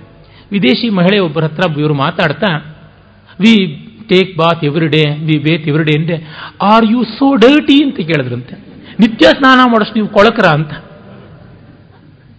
ಕೊಳೆ ಅನ್ನೋದು ಮನಸ್ಸಿನ ಭಾವನೆ ಅಲ್ವೇ ಮತ್ತೆ ಕ್ಲೀನ್ ಅಂಡ್ ಪ್ಯೂರ್ ಅಂತ ಎರಡು ಶಬ್ದಗಳು ಇಂಗ್ಲಿಷ್ನಲ್ಲಿ ಇದೆಯಲ್ಲ ಕ್ಲಿನ್ಲಿನೆಸ್ ಅನ್ನೋದಕ್ಕೂ ಪ್ಯೂರಿಟಿ ಅನ್ನೋದಕ್ಕೂ ಸಾಮಾನಾಧಿಕರಣ್ಯವನ್ನು ಕಲ್ಪಿಸೋದಕ್ಕೆ ಸಾಧ್ಯವ. ನಮ್ಮ ಪಕ್ಷದಲ್ಲಿ ವಾದಿಸಬೇಕು ಅಂತಲ್ಲ ನಾನು ಹೇಳೋದು. ಇದನ್ನು ನೋಡಿಕೊಳ್ಳಬೇಕು ಅಂದರೆ ಅವರೊಂದು ಸ್ವಲ್ಪ ವೇದಾಂತ ಓದಬೇಕು. ಕನಿಷ್ಠ ಪಕ್ಷ ನಮ್ಮ ಶ್ರೀಕಂಠಶಾಸ್ತ್ರಿಗಳ ಭಾರತೀಯ ಸಂಸ್ಕೃತಿಯನ್ನು ಒಂದು ವಾರ ಪಾರಾಯಣ ಮಾಡಬೇಕು. ಮಾಡಮೇಲೆ ಮೇಲೆ ಅವ್ರಿಗೇನು ಅನಿಸುತ್ತೆ ಅಂತ ನೋಡಬೇಕು. ಏಕೆಂದರೆ ಈಗ ಇನ್ನೂರು ವರ್ಷಗಳಲ್ಲಿ ಆ ದೇಶಗಳು ಪಡೆದಿರುವ ಎತ್ತರವನ್ನು ನೋಡಿ, ನಾವು ಎಂಟು ಸಾವಿರ ವರ್ಷಗಳ ಪರಂಪರೆಯ ಬಗ್ಗೆ ಜಡ್ಜ್ಮೆಂಟ್ ಕೊಡೋದು ಸ್ವಲ್ಪ ಸ್ವಲ್ಪ ಅಪಾಯಕಾರಿ. ಸೇಡಿಯಾಪು ಕೃಷ್ಣ ಭಟ್ರು ಇದನ್ನು ತುಂಬ ಚೆನ್ನಾಗಿ ಬರೆದು ಹೇಳ್ತಾರೆ. ದ್ರಾವಿಡ ಭಾಷೆಗಳು ಸಂಸ್ಕೃತಕ್ಕಿಂತ ಪೂರ್ಣವಾಗಿ ಬೇರೆ ಅಂತ ಹೇಳೋಕೆ ಹೊರಡೋರು ಒಂದು ಯೋಚನೆ ಮಾಡಬೇಕು. ದ್ರಾವಿಡ ಭಾಷೆಗಳು ಅಂತ ಯಾವುದಿವೆ? ದಾಕ್ಷಿಣಾತ್ಯ ಭಾಷೆಗಳಲ್ಲಿ ನಾವು ಕಾಣುವ ಸಾಹಿತ್ಯವೆಲ್ಲ ಅಬ್ಬಬ್ಬ ಅಂದರೆ ವಿತಾಲ್ ಜನರಸ್ ಡಿಸ್ಕ್ಲೈಮರ್ಸ್ ಕ್ಲೈಮ್ಸು ಅಕಾಮಡೇಷನ್ಸ್ ಇಂದ ಎರಡು ಸಾವಿರ ವರ್ಷ. ಆದರೆ ಸಂಸ್ಕೃತ ಸಾಹಿತ್ಯ ಕನಿಷ್ಠಾತಿ ಕನಿಷ್ಠ ಹತ್ತು ಸಾವಿರ ವರ್ಷಕ್ಕೂ ಹಳೆಯದಾಗ್ಬಿಡುತ್ತೆ ಋಗ್ವೇದದ ಕೆಲವು ಮಂತ್ರಗಳು ಎಂಟು ಸಾವಿರ ವರ್ಷದ ಹಿಂದಿನೂ ಆಗಿರಬಹುದು ಅಂತ ನಮಗೆ ಗೊತ್ತಾಗುತ್ತೆ. ಬಿಫೋರ್ ಐಸ್ ಏಜ್ನವು ಆಗಿರುವಂಥದ್ದು ಅಂತಲೂ ಗೊತ್ತಾಗುತ್ತೆ. ಹಿಮಯುಗಕ್ಕಿಂತ ಮೊದಲಿಂದು ಅಂತಂದರೆ ಹನ್ನೆರಡು ಸಾವಿರ ವರ್ಷಕ್ಕೂ ಹೊರಟೋಗ್ಬಿಡುತ್ತೆ. ಆ ಭಾಷೆಯ ಜೊತೆಗೆ ಈ ಭಾಷೆಯನ್ನು ಇಟ್ಟುಕೊಂಡು ಇದು ಹೇಗೆ ಬೆಳೆದಿದ್ದು, ಏನು ಅಂತ ಹೇಗೆ ಹೋಲಿಸೋದಿಕ್ಕೆ ಸಾಧ್ಯವಾಗುತ್ತದೆ? ತುಂಬ ತುಂಬ ಕಷ್ಟ ಇದೆ. ಇದನ್ನು ಗಮನದಲ್ಲಿಟ್ಟುಕೊಳ್ಳಬೇಕು ಅಂತ. ಈ ದೃಷ್ಟಿಯಿಂದ ನೋಡುವಾಗ ನಿಜ ಅನಿಸುತ್ತೆ. ನಾವು ಯಾಕೆ ಹೀಗಿದ್ದೀವಿ ಅಂತ. ಆ ದೃಷ್ಟಿಯಿಂದ ಕಂಡಾಗ ಒಂದನ್ನು ನಾವು ಒಪ್ಪಿಕೊಳ್ಳಲೇಬೇಕು. ಹದಿನೆಂಟನೇ ಶತಮಾನದವರೆಗೆ ಜಗತ್ತಿನ ಮೂಲೆ ಮೂಲೆಗಳಿಂದಲೂ ಭಾರತಕ್ಕೆ ಬರಬೇಕು ಅಂತ ಆಸೆ ಪಡ್ತಾ ಇದ್ರು. ಓವರ್ ನೈಟ್ ಇನ್ನೂರು ವರ್ಷಗಳಲ್ಲಿ ಭಾರತದಿಂದ ಆಚೆಗೆ ಓಡೋಗಬೇಕು ಅಂತ ಆಸೆ ಪಡ್ತಾ ಇದ್ದಾರೆ ಅಂದರೆ ಈ ಇನ್ನೂರು ವರ್ಷಕ್ಕೆ ನಾವೇ ಕಾರಣವ. ಬೇರೆಯವರು ಯಾರೂ ಅಲ್ವಾ. ಅದನ್ನು ಗಮನದಲ್ಲಿಟ್ಟುಕೊಂಡಾಗ ನಮಗೆಷ್ಟೋ ತಥ್ಯಗಳು ಹೊಳೆಯುತ್ತವೆ, ಕಾಣಿಸುತ್ತವೆ. ಅದನ್ನು ಗಮನಿಸಬೇಕು. ನೋಡಿ ಇಂಡಸ್ಟ್ರಿಯಲ್ ರೆವಲ್ಯೂಷನ್ ಆಗುವವರೆಗೂ ಯುರೋಪು ಎಷ್ಟು ಬಟ್ಟ ಬಡತನದಲ್ಲಿಷ್ಟು ಇದ್ದದ್ದು ಎಷ್ಟು ಕಟ್ಟ ಕೊಳೆತನದಲ್ಲಿತ್ತು ಅನ್ನೋದನ್ನು ನೋಡಿದ್ರೆ ಗೊತ್ತಾಗುತ್ತದೆ. ಶೇಕ್ಸ್ಪಿಯರ್ನ ಕಾಲದ ಇಂಗ್ಲೆಂಡ್ ಯಾವ ಥರ ಇತ್ತು ಅಂತಂದರೆ ನಮ್ಮ ಕಲಾಸ್ಪಾಳ್ಯಂ ಇದ್ದಂಗಿತ್ತು ಅಂತ ಗೊತ್ತಾಗುತ್ತದೆ. ಆ ಪುಸ್ತಕಗಳನ್ನು ಓದಿದಾಗ ನಮಗೆ ಗೊತ್ತಾಗುತ್ತೆ. ಹತ್ತು ಕಡೆಯಿಂದ ದೋಚಿಬಿಟ್ಟು ಒಬ್ಬ ಒಳ್ಳೆಯ ಮನೆಯನ್ನು ಕಟ್ಟಿಕೊಂಡ್ರೆ ಅದೇನು ಆಶ್ಚರ್ಯಕಾರಿಯಾದದ್ದಲ್ಲ. ಇವತ್ತೇ ಪೇಪರ್ನಲ್ಲಿ ಬಂದಿದೆ. ಮತ್ತೊಂದಷ್ಟು ಧನಪಿಶಾಚಿಗಳು ಸಿಕ್ಕಿದ್ರು ಅಂತ ಹಾಕಿದ್ದಾರೆ. ಅವರು ಎಷ್ಟೆಷ್ಟು ಕೋಟಿಗಳು ದೋಚಿದ್ದಾರೆ ಅಂತ ಅವರ ಮನೆಯ ಫೋಟೋಗ್ರಾಫ್ ಮೊದಲುಗೊಂಡು ಹಾಕಿದ್ದಾರೆ. ಹಾಗಾಗಿ ಇಂಗ್ಲೆಂಡು ಅಥವಾ ಯುರೋಪೋ ಚೊಕ್ಕ ಮಾಡಿಕೊಂಡಿದೆ ಅಂದರೆ ಅದರ ಹಿನ್ನೆಲೆಯಲ್ಲಿ ಏನಿದೆ ಅನ್ನೋದನ್ನು ನೋಡಬೇಕು. ಅದನ್ನು ನೋಡದೇ ಇದ್ದರೆ ನಾರಾಯಣಮೂರ್ತಿ ಅಂತವರು ಆ ಥರದ ಸ್ಟೇಟ್ಮೆಂಟ್ಸ್ ಮಾಡೋದು ಸ್ವಲ್ಪ ನಿಲ್ಲಿಸಬೇಕಾಗುತ್ತೆ. ನಮ್ಮ ಸಮರ್ಥನೆಗಾಗಿ ಹೇಳೋಲ್ಲ. ಇತಿಹಾಸವನ್ನು ಓದಬೇಕು. ಅವರು ಸೈನ್ಸ್ ಅಂಡ್ ಟೆಕ್ನಾಲಜಿ ಓದಿದ್ದಾರೆ ಹಿಸ್ಟ್ರಿ ಓದಿದ್ದಾರೆ ಇಲ್ವೋ ಗೊತ್ತಿಲ್ಲ ನನಗೆ. ಅವರ ಬರವಣಿಗೆಯಲ್ಲಿ ಓದಿದಂತೆ ಕಾಣಿಸುವುದಿಲ್ಲ. ಯಾಕೆಂದ್ರೆ ನೋಡಿ, ಇಡೀ ಯುರೋಪಿಯನ್ರಿಗೆ ಅಮೆರಿಕ ಒಂದು ಅನಾಮತ್ತಾದ ಬಂಪರ್ ಲಾಟ್ರಿ ತರಹ ಸಿಕ್ಕಿಬಿಡ್ತು ಐನೂರು, ಆರುನೂರು ವರ್ಷಗಳ ಕೆಳಗೆ. ಆ ದೇಶದಲ್ಲಿ, ಅಷ್ಟು ನೆಲದಲ್ಲಿ, ಅಷ್ಟು ಜಲದಲ್ಲಿ ಏನು ಮಾಡಿದ್ರೂ ಗೊತ್ತಾಗೋದಿಲ್ಲ. ಇಡೀ ಪ್ರಪಂಚದ ಸಂಪನ್ಮೂಲಗಳ ಅರವತ್ತೆಂಟು ಪರ್ಸೆಂಟ್ ಅಷ್ಟು ಅವರು ನುಂಗಿ ಇರುವಂಥದ್ದು ಆರು ಪರ್ಸೆಂಟಷ್ಟು ಪಾಪ್ಯುಲೇಷನ್ ಪ್ರಪಂಚದ್ದು. ಅರವತ್ತೆಂಟು ಪರ್ಸೆಂಟ್ ಅಷ್ಟು ಸಂಪನ್ಮೂಲಗಳನ್ನು ನುಂಗಿ ಸುಮಾರು ಎಪ್ಪತ್ತರಷ್ಟು ಮಾಲಿನ್ಯದ ಭಾಗವನ್ನು ಪ್ರಪಂಚಕ್ಕೆ ವಿತರಣೆ ಮಾಡ್ತಾ ಇದ್ದಾರೆ ಅಂತಂದರೆ ಉತ್ತರ ಅಮೆರಿಕೆಯ ಸಂಯುಕ್ತ ಸಂಸ್ಥಾನದವರನ್ನ ಅವರು ಶುದ್ಧ ಅಂತ ಅನ್ಬೇಕಾ, ಗಲೀಜ್ ಅಂತ ಅನ್ಬೇಕಾ? ನಾನು ಮನೆ ಕಸನೆಲ್ಲ ಗುಡಿಸಿಬಿಟ್ಟಿದ್ದನು ಪಕ್ಕದ ಮನೆ ಮುಂದೆ ಹಾಕ್ಬಿಡ್ತಿದ್ದೀನಿ. ನನ್ನ ಮನೆ ಕ್ಲೀನ್ ಆಗಿದೆ. ಅದನ್ನು ಏನಂತ ಅನ್ನಬೇಕು ಇಂಗ್ಲೆಂಡಿನ ಪದಾರ್ಥಗಳನ್ನು ಇಂಡಿಯಾದಲ್ಲಿ ಪ್ರೋಸೆಸ್ ಮಾಡಿಸಿದ್ರೆ ಕೊಚ್ಚೆ ಇಂಡಿಯಾಗೆ ತಾನೇ ಬರುವಂಥದ್ದು. ಇದರ ಬಗ್ಗೆ ನಮ್ಮ ಎಚ್ಚರ ಇರಬೇಕು ನಿಜ. ಆದರೆ ಅಲ್ಲಿ ಏನು ನಡೀತಾ ಇದೆ ಅನ್ನೋದು ಪೂರ್ಣವಾಗಿ ಕಾಣಿಕೊಳ್ಬೇಕಲ್ಲ. ಯಾವುದೋ ದೇಶದಲ್ಲಿ ಪೆಟ್ರೋಲಿಯಂ ಪ್ರಾಡಕ್ಟ್ಸ್ಗಾಗಿ ಯುದ್ಧ ಮಾಡಿಸ್ಬಿಡೋದು. ತಮ್ಮ ಪೆಟ್ರೋಲ್ ರಿಸರ್ವ್ಸ್ ಎಲ್ಲ ಒಳಗಡೆ ಇಟ್ಕೊಂಡು ಬಿಡ್ಬೋದು ಇಟ್ಕೊಂಡು ಇನ್ನೂ ಕಾಯ್ಕೊಂಡಿದ್ದಾರೆ. ಅಮೆರಿಕಾದಲ್ಲಿ ಇನ್ನೂ ಪೆಟ್ರೋಲಿಯಂ ನಿಕ್ಷೇಪಗಳನ್ನೆಲ್ಲ ಬರೆದು ಮಾಡ್ಕೊಂಡಿಲ್ಲ. ಇದೆಲ್ಲ ಖಾಲಿ ಮಾಡಿದ್ಮೇಲೆ ನಾವು ಮಾಡೋಣ ಅಂತ ಅಂದ್ಕೊಂಡಿದ್ದಾರೆ. ಇಲ್ಲಿರೋದನ್ನೆಲ್ಲ ಖಾಲಿ ಮಾಡಿಸೋದಕ್ಕೆ ಅವರು ಮುಂದಾಗಿ ಇಲ್ಲಿ ಜಗಳಗಳನ್ನು ಹುಟ್ಟಿಸಿದ್ರೆ ಇಲ್ಲಿ ಪೆಟ್ರೋಲಿಯಂ ಪ್ರೋಸೆಸಿಂಗ್ ಮಾಡುವಾಗ ಬೇಕಾದಷ್ಟು ಪೊಲ್ಯೂಷನ್ ಆದರೆ ಮತ್ತೆ ಅವರೇ ಅಬ್ರಹ್ಮಣ್ಯಂ ಅಬ್ರಹ್ಮಣ್ಯಂ ಅಂತ ಕೂಗುವುದು ಅಂತಂದರೆ ಇದು ಯಾವ ಮಟ್ಟದ ಶುಚಿತ್ವ? ಅದಕ್ಕೆ ಬೇಕಾದ ಒಂದು ಶಿಸ್ತನ್ನೇ ಪ್ರಾಮಾಣಿಕತೆ ಅಂತ ಕರೆಯೋಣವೆ. ವ್ಯವಹಾರಕ್ಕೆ ಬೇಕಾದ ದಕ್ಷತೆಯನ್ನ, ಆಧ್ಯಾತ್ಮಿಕವಾದ ಒಂದು ಮೌಲ್ಯ ಅಂತ ಹೇಗೆ ಹೇಳೋದಾಗುತ್ತದೆ? ವಿಶ್ವೇಶ್ವರ ಭಟ್ರು ಬೆಲ್ಜಿಯಮಲ್ಲಿ ಓಡಾಡಿ ಬಂದ್ಬಿಟ್ರು ಸಂಕಟ ಆಯಿತು ಅಂತಂತಾರೆ ಒಂದು ಸ್ವಲ್ಪ ವೇದಾಂತನೂ ಓದಬೇಕು ಅಂತ ನಾನು ಅವರಿಗೂ ಪ್ರಿಸ್ಕ್ರೈಬ್ ಮಾಡ್ತೀನಿ. ಕಾರಣ ಓವರ್ ಮಗ್ಗ ಬಿಯರ್ ಮಾತಾಡುವಂಥದ್ದಲ್ಲ ಇದೆಲ್ಲ. ಸಮಗ್ರವಾದ ದೃಷ್ಟಿಕೋನವನ್ನು ಇಟ್ಟುಕೊಂಡು ನೋಡಬೇಕು. Not just over space over time one has to talk ಎಂಟು ಸಾವಿರ ವರ್ಷಗಳ ಹಿಂದೆ ಮುಂದೆ ಓಲಾಡಿ. ಬರೀ ಉತ್ತರ ಖಂಡದಿಂದ ದಕ್ಷಿಣ ಖಂಡಕ್ಕೆ ಪಶ್ಚಿಮಾರ್ಧಗೋಳದಿಂದ ಪೂರ್ವಾರ್ಧಗೋಳಕ್ಕೆ ಫ್ಲೈಟಲ್ಲಿ ಓಡಾಡಿಬಿಟ್ರೆ ಗೊತ್ತಾಗುವಂಥದ್ದೇ. ಈ ಬಗ್ಗೆ ಎಚ್ಚರ ಅನ್ನುವುದು ದೊಡ್ಡ ಸ್ಥಾನದಲ್ಲಿದ್ದವರಿಗೆ ಬೇಕಾಗುತ್ತದೆ. ಭಾರತೀಯರನ್ನ ಬೆನಗಾಕೊಂಡು ಬರುವಂಥದ್ದಲ್ಲ ಇಲ್ಲಿ ಇರುವಂಥ ರೊಚ್ಚು ಎಲ್ಲೂ ಇಲ್ಲ ಅಂತ ಗೊತ್ತು. ಅರೆ, ಒಬ್ಬ ವಿವೇಕಾನಂದರಿಗೆ ಆ ಥರ ಹೇಳುವಂಥ ತಾಕತ್ತಿರುತ್ತೆ. ಯಾಕೆಂದರೆ ವಿವೇಕಾನಂದರು ಚರಂಡಿಯಿಂದ ಮೊದಲುಗೊಂಡು ಸುಪ್ಪತ್ತಿಗೆವರೆಗೆ ತನ್ನದು ಅಂತ ಮಾಡಿಕೊಂಡಿದ್ರು. ಅಮೆರಿಕಕ್ಕೆ ಹೋಗುವಾಗ ಗಂಗಾಜಲವನ್ನು ಜೊತೆಗೆ ತಗೊಂಡು ಹೋಗಿದ್ರು. ಭಾರತದ ಸ್ಮರಣೆ ಆಗುವಾಗ ಒಂದು ಉದ್ರಣೆ ಗಂಗಾಜಲವನ್ನು ಬಾಯಿಗೆ ಹಾಕ್ಕೊಂಡ್ರೆ ನನಗೆ ಹರದ್ವಾರದಲ್ಲಿ ನೀರು ಜುಳು ಜುಳು ಹರಿಯುವಾಗ ಕೇಳಿಸುವ ಹರಹರ ಶಬ್ದ ನನ್ನ ಮನಸ್ಸಿನೊಳಗೆ ಸ್ಪಂದಿಸ್ತಾ ಇದೆ ಅಂತ ಹೇಳಿದ್ರು. ಇಂಟರ್ನಲ್ ಕ್ರಿಟಿಕ್ ಆಗಬೇಕು ಅಂದರೆ ಅಷ್ಟರ ಮಟ್ಟಿಗೆ ಅಧ್ಯಾತ್ಮ ಜೀವಿ ಆಗಿರಬೇಕಲ್ವ? ಅಧ್ಯಾತ್ಮ ಜೀವಿ ಆಗದೇ ಇದ್ದವನು ಯಾವ ರೀತಿಯಾಗಿ ವಿಮರ್ಶಕನಾಗಬಲ್ಲ? ಹೀಗಾಗಿ ಈ ಇನ್ನೂರು ವರ್ಷಗಳ ದೊಡ್ಡ ಪ್ರಮಾದ ಏನಾಗಿದೆ? ತತ್ಪೂರ್ವದ ಆರುನೂರು ವರ್ಷಗಳ ಪ್ರಮಾದ ಏನು? ಕ್ರಿಸ್ತ ಶಕ ಹನ್ನೆರಡನೇ ಶತಮಾನದ ಹೊತ್ತಿಗೆ ಮುಸಲ್ಮಾನರು ದೆಹಲಿಯಲ್ಲಿ ತಳ ಊರಿದ್ರು. ಆದರೂ ಕೂಡ ಭಾರತ ಸಂಪನ್ಮೂಲಗಳನ್ನು ರಫ್ತು ಮಾಡೋದ್ರೊಳಗೆ ಪ್ರಥಮ ಸ್ಥಾನವನ್ನು ಗಳಿಸಿತ್ತು ಅಂತ ಗೊತ್ತಾಗುತ್ತೆ. ಅಂದರೆ ವಾಸ್ಕೋಡಿಗಾಮನ್ಗೋ, ಡ್ರೇಕ್ಗೋ, ಮ್ಯಾಗ್ಯುಲಾನ್ಗೋ ಏನು ತೀಟೇನಾ? ಅದೇನಾದ್ರು ಗೌರ್ಮೆಂಟ್ ಸ್ಪಾನ್ಸರ್ಡ್ ಪ್ರೋಗ್ರಾಮ್ಸಾ ಸುಮ್ಮ ಸುಮ್ಮನೆ ಮಾಡೋದಕ್ಕೆ? ಅಲ್ಲ. ಎಷ್ಟು ಕಷ್ಟಪಟ್ಟರು ಆ ಭಾರತಕ್ಕೆ ಒಂದು ಸಮುದ್ರಯಾನ ಕಂಡುಹಿಡಿಬೇಕು ಅಂತ ವಿಜ್ಞಾನ ಬೆಳವಣಿಗೆ ಆದದ್ದು, ತಂತ್ರಜ್ಞಾನ ಬೆಳವಣಿಗೆ ಆದದ್ದು ಒಳ್ಳೆಯ ಹಡಗುಗಳನ್ನು ಕಟ್ಟಬೇಕು, ಒಳ್ಳೆಯ ಈ ಮ್ಯಾರಿನಸ್ ಕಾಂಪಾಸ್ ಅಂತೇವಲ್ಲ ದಿಕ್ಸೂಚಿಗಳನ್ನು ತಯಾರು ಮಾಡಿಕೊಳ್ಳಬೇಕು. ಭೂಮಿ ಗೋಳಾಕಾರವಾಗಿದೆ ಅಂತ ಕೋಪರ್ನಿಕಸ್ ಹೇಳಿದ ಮೇಲೆ ಮ್ಯಾಗ್ಲಾನಿಗೆ ಬಂದದ್ದು. ಆ, ನಾನು ಇನ್ನು ಎಲ್ಲಿ ಸುತ್ತಿದ್ರು ಇಲ್ಲಿಗೆ ಬರ್ತೀನಿ, ಭಯವಿಲ್ಲ ಅಂತ. ಅಲ್ಲಿವರೆಗೂ ಅವರು ಕೂಪಮಂಡೂಕಗಳೇ ಆಗಿದ್ರು. ಅಂತಂದರೆ ಬೆಳವಣಿಗೆ ಆಯಿತು. ಹಾಗೆ ಹೊರಟರು. ನೀವು ಯಾಕೆ ಹೊರಡಬಾರ್ದಾಗಿತ್ತು ಅಂದರೆ ನಮಗೆ ಸಂತೃಪ್ತಿ ಇತ್ತು, ಸಮೃದ್ಧಿ ಇತ್ತು. ನಾವು ಯಾಕೆ ಹೋಗಬೇಕು? ಅಂತಂದರೆ ನೀವು ಯಾಕೆ ಭಿಕ್ಷೆ ಬೇಡಲಿಲ್ಲ ಅಂದರೆ ಮನೇಲಿ ಇದೆ ಸ್ವಾಮಿ, ಅದಕ್ಕೆ ಭಿಕ್ಷೆ ಬೇಡೋಲ್ಲ ಅಂತ ಅನ್ಬೇಕು. ನೀವು ಭಿಕ್ಷೆ ಬೇಡದೇ ಇದ್ದಿದ್ದೇನೆ ತಪ್ಪು ಅಂತಂದುಬಿಟ್ರೆ ಏನು ಅರ್ಥ ಕಾಣುತ್ತೆ? ನೀವು ಯಾತಕ್ಕೆ ಸಾಹಸ ಪ್ರವೃತ್ತಿಯವರಾಗಲಿಲ್ಲ ಅಂದರೆ? ಇದು ಬಹಳ ಚೆನ್ನಾಗಿದೆ.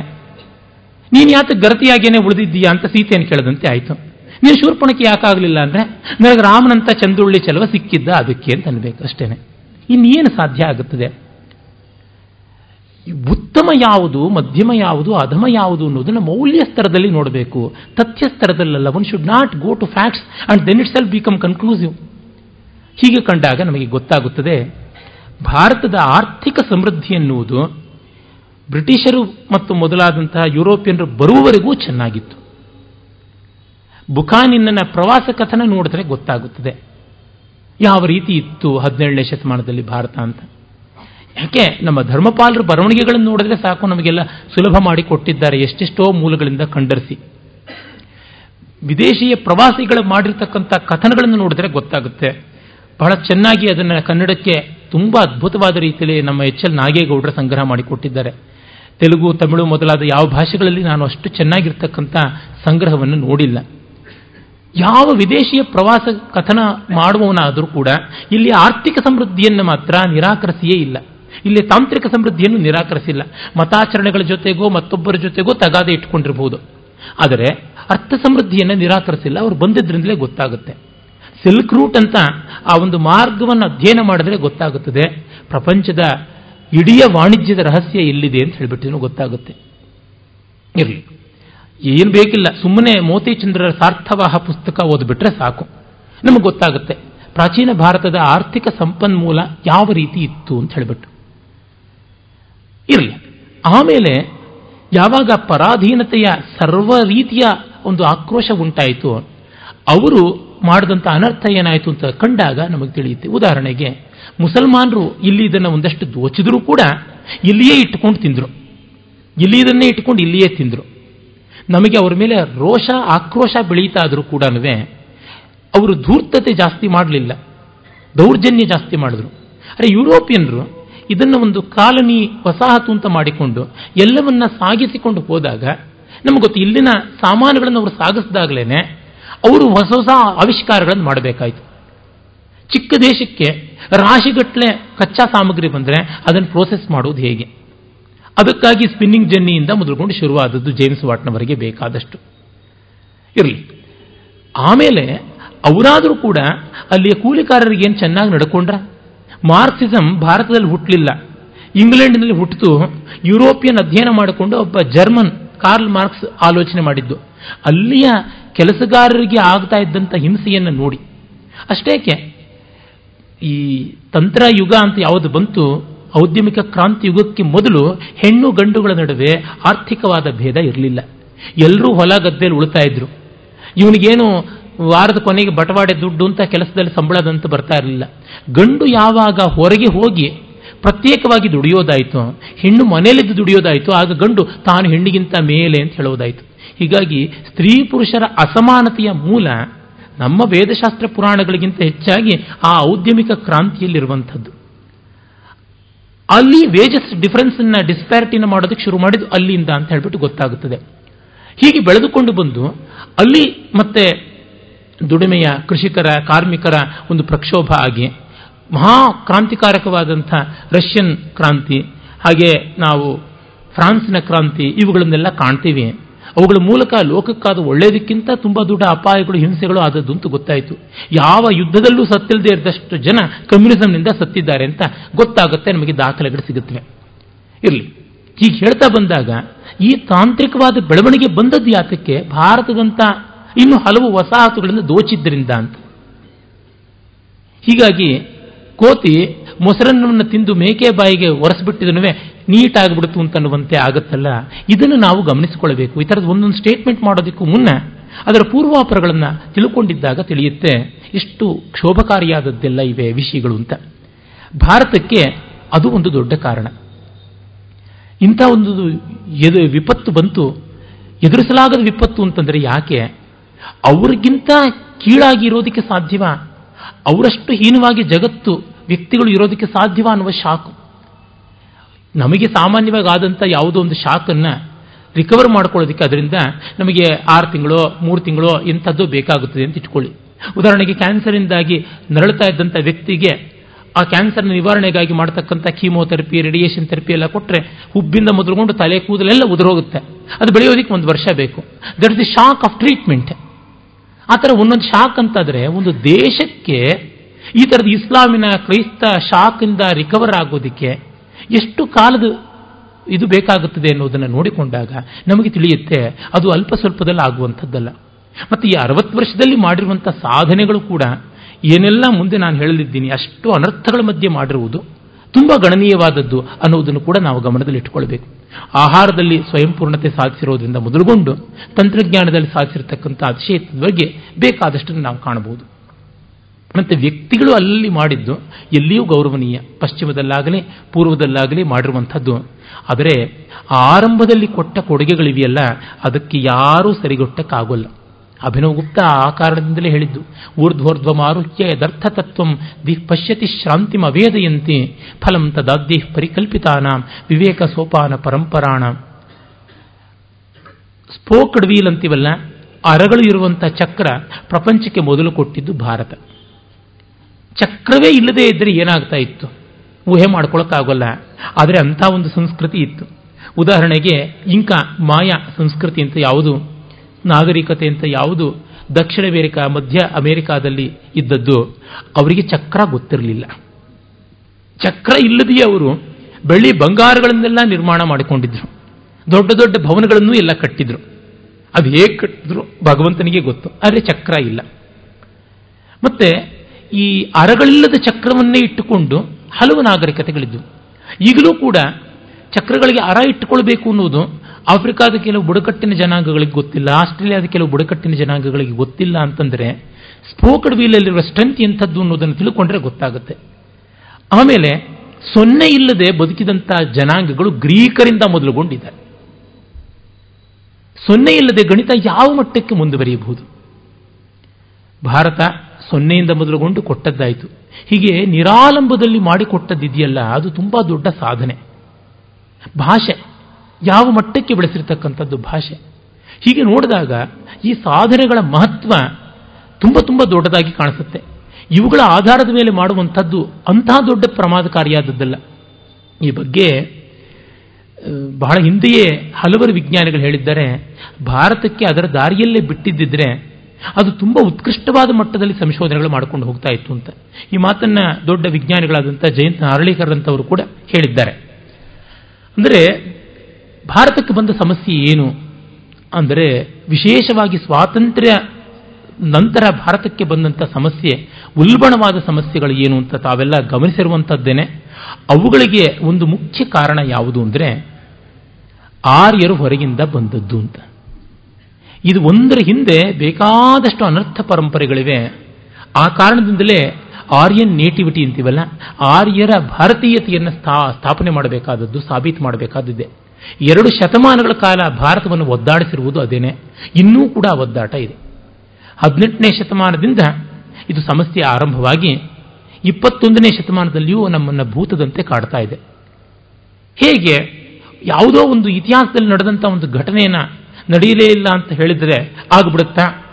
ಪರಿಹಾರ ಆಗ್ಬಿಡುತ್ತಾ? ಅಂತಂದರೆ ಅದಕ್ಕೆ ಹೇಳುವುದಿಷ್ಟೇ.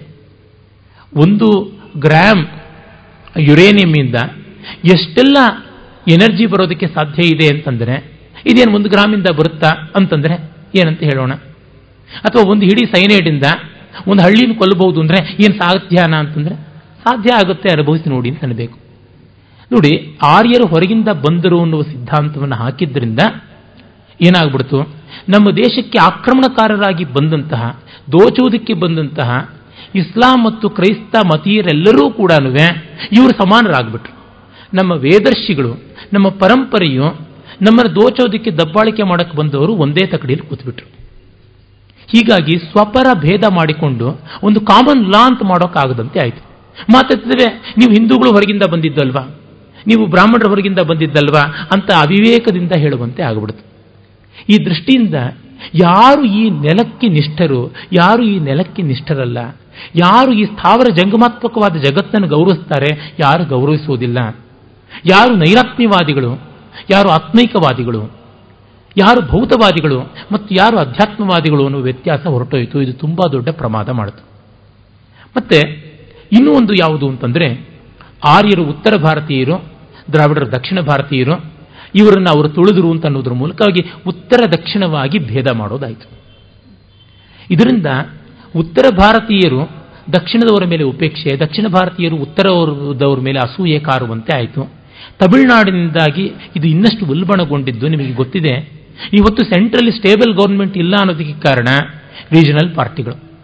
ನಮಗೆ ಗೊತ್ತಿದೆ ಉತ್ತರ ಭಾರತದಲ್ಲಿ ರೀಜನಲ್ ಪಾರ್ಟಿಗಳು ಬಂದಿದ್ದು ತೀರ ಈಚೆಗೆ. ದಕ್ಷಿಣ ಭಾರತದಲ್ಲಿ ಮೊದಲು ಶುರುವಾಗಿದ್ದು, ಜಸ್ಟಿಸ್ ಪಾರ್ಟಿಯಿಂದ ಶುರುವಾಯಿತು, ತಮಿಳುನಾಡಿಂದ ಶುರುವಾಯಿತು. ತಮಿಳುನಾಡಲ್ಲಿ ಕಾಂಗ್ರೆಸ್ ಮೊದಲಾದ ರಾಷ್ಟ್ರ ಪಕ್ಷಗಳಲ್ಲದ ರಾಷ್ಟ್ರೀಯ ಪಕ್ಷಗಳಲ್ಲದೆ ಇದ್ದವು ಆಳ್ವಿಕೆ ಮಾಡ್ತಾ ಶುರು ಮಾಡಿ ನಲವತ್ತು ವರ್ಷ ಆಗಿದೆ. ಅಣ್ಣಾದೊರೆಯಿಂದ ಶುರುವಾಯಿತು. ಅಂತಂದರೆ ಅಷ್ಟರ ಮಟ್ಟಿಗೆ ಅದು ದೇಶದ ವಿಘಟನೆ ಆಗುವುದಕ್ಕೆ ಕಾರಣ ಆಗ್ತಾ ಇದೆಯಲ್ಲ. ಆ ಥರ ಬೇರೆ ಬೇರೆ ಪ್ರಾಂತ್ಯಗಳಲ್ಲೂ ಬರ್ತಾ ಇದೆಯಲ್ಲ. ಆಂಧ್ರ ಪ್ರದೇಶದಲ್ಲಿ ಹಾಗೆ ಶುರುವಾಗಿದೆ. ಇನ್ನು ನಾವು ಮಹಾರಾಷ್ಟ್ರದಲ್ಲಿಯೂ ಕಾಣ್ತೀವಿ. ಕರ್ನಾಟಕದಲ್ಲಿಯೂ ಆ ರೀತಿಯಾದಂಥ ಸೂಚನೆಗಳು ಹಲವು ಬಾರಿ ಬಂದಿವೆ. ಈ ಥರದ್ದಿವೆ ಅಂದರೆ ದೇಶದ ಐಕಮತ್ಯ ಹೋಗಿ ವಿಘಟನೆ ಆಗುವುದಕ್ಕೆ ಈ ಥರದ್ದೆಲ್ಲ ಕಾರಣವಾಗಿದೆ ಅಂತಂದರೆ ಅಭಿವೃದ್ಧಿ ಹೇಗೆ ಸಾಧ್ಯ, ಸಂಪನ್ಮೂಲಗಳ ಪ್ರಯೋಜನ ಹೇಗೆ ಸಾಧ್ಯ ಅಚ್ಚುಕಟ್ಟು ಹೇಗೆ ಸಾಧ್ಯವಾಗುತ್ತದೆ ಅನ್ನುವಂಥದ್ದನ್ನು ನೋಡಿ.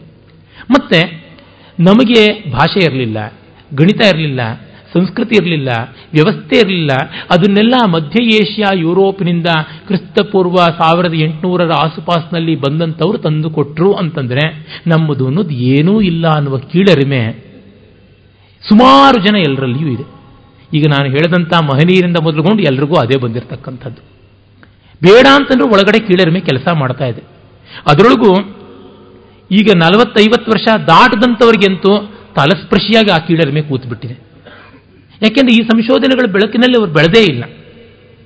ಎಲ್ಲೋ ಅಪವಾದಾಸ್ಪದವಾದವರು ಬಿಟ್ಟರೆ ಈಗ ಎಪ್ಪತ್ತು ಪ್ಲಸ್ ಮೇಲೆ ಇದ್ದಾರಲ್ಲ, ಆ ಜನಾಂಗ ಎಲ್ಲ ಪರಮ ಚಂಡಾಲವಾದ ಜನಾಂಗ ದೇಶಕ್ಕೆ ತುಂಬ ಅನ್ಯಾಯ ಮಾಡಿದೆ ಅಂತ ಅನಿಸುತ್ತೆ. ಗ್ರಾಸ್ ಆಗಿ ನಾನು ಹೇಳ್ತಾ ಇದ್ದೀನಿ ಇಂಡಿವಿಜುವಲ್ ಕೇಸಸ್ ಅನ್ನು ಬಿಟ್ಟು. ಏಕೆಂದ್ರೆ ವ್ರತ ಕೆಟ್ಟು ಸುಖ ಪಡಬೇಕು ಅನ್ನೋ ತಾಕತ್ತೂ ಇಲ್ಲ. ವ್ರತವನ್ನು ಉಳಿಸ್ಕೊಳ್ಬೇಕು ಅಂತಕ್ಕಂಥ ಕಮಿಟ್ಮೆಂಟೂ ಇಲ್ಲ. ಹೀಗಾಗಿ ಮನೋವ್ಯಭಿಚಾರ ಮಾಡಿಕೊಂಡಂಥ ಜನಾಂಗ ನಿರ್ವೀರ್ಯವಾದ ಜನಾಂಗ ಆಗಿಬಿಡುತ್ತೆ ಅದರ ಪರಮಾಚಾರ್ಯನಾಗಿ ಕಾಣಿಸ್ತಕ್ಕಂಥದ್ದು ನೆಹರು.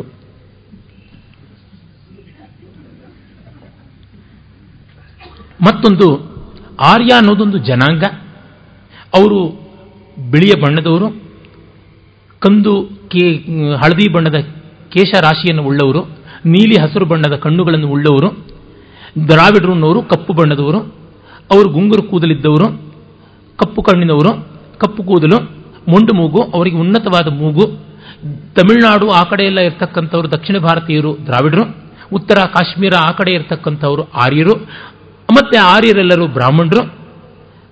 ಆರ್ಯರಲ್ಲಿ ಕ್ಷತ್ರಿಯ ವಿಷಯ ಎಲ್ಲ ಇತ್ತು ಅನ್ನೋದು ಅನುಕೂಲವಾಗಿ ಬರೆದು ಬಿಡ್ತಾರೆ. ಇವ್ರನ್ನೆಲ್ಲ ದಾಸರು, ಶೂದ್ರರು ಅಂತ ಮಾಡಿದ್ರು ಅನ್ನೋ ಮೂಲಕವಾಗಿ ದೇಶದಲ್ಲಿ ಇರುವ ಜಾತಿ ಜಾತಿಗಳ ಮಧ್ಯೆ ವೈಷಮ್ಯವನ್ನು ತಂದಿದ್ದಾಯಿತು. ಅದು ಎಷ್ಟೆಷ್ಟು ಅನಾಹುತ ಮಾಡಿದೆ ಅಂತ ಗೊತ್ತೇ ಇದೆ. ಇವತ್ತು ನಾರಾಯಣಮೂರ್ತಿಯವರಿಂದ ಬಲ್ಲುಕೊಂಡು ಎಲ್ಲರೂ ಒಪ್ಕೊಳ್ತಾರೆ ರಿಸರ್ವೇಷನ್ ಇಂದ ಆಗಿರುವಂಥ ಅನಾಹುತ ಏನು ಅಂತ. ಅದನ್ನ ಎಟರ್ನಲ್ಲಿ ಭೂಮಿ ಮುರಿದು ಬಿದ್ದರೂ ಕೂಡ ಮುಂದುವರೆಸಬೇಕು ಅನ್ನುವಂಥವರು ಇದ್ದಾರೆ.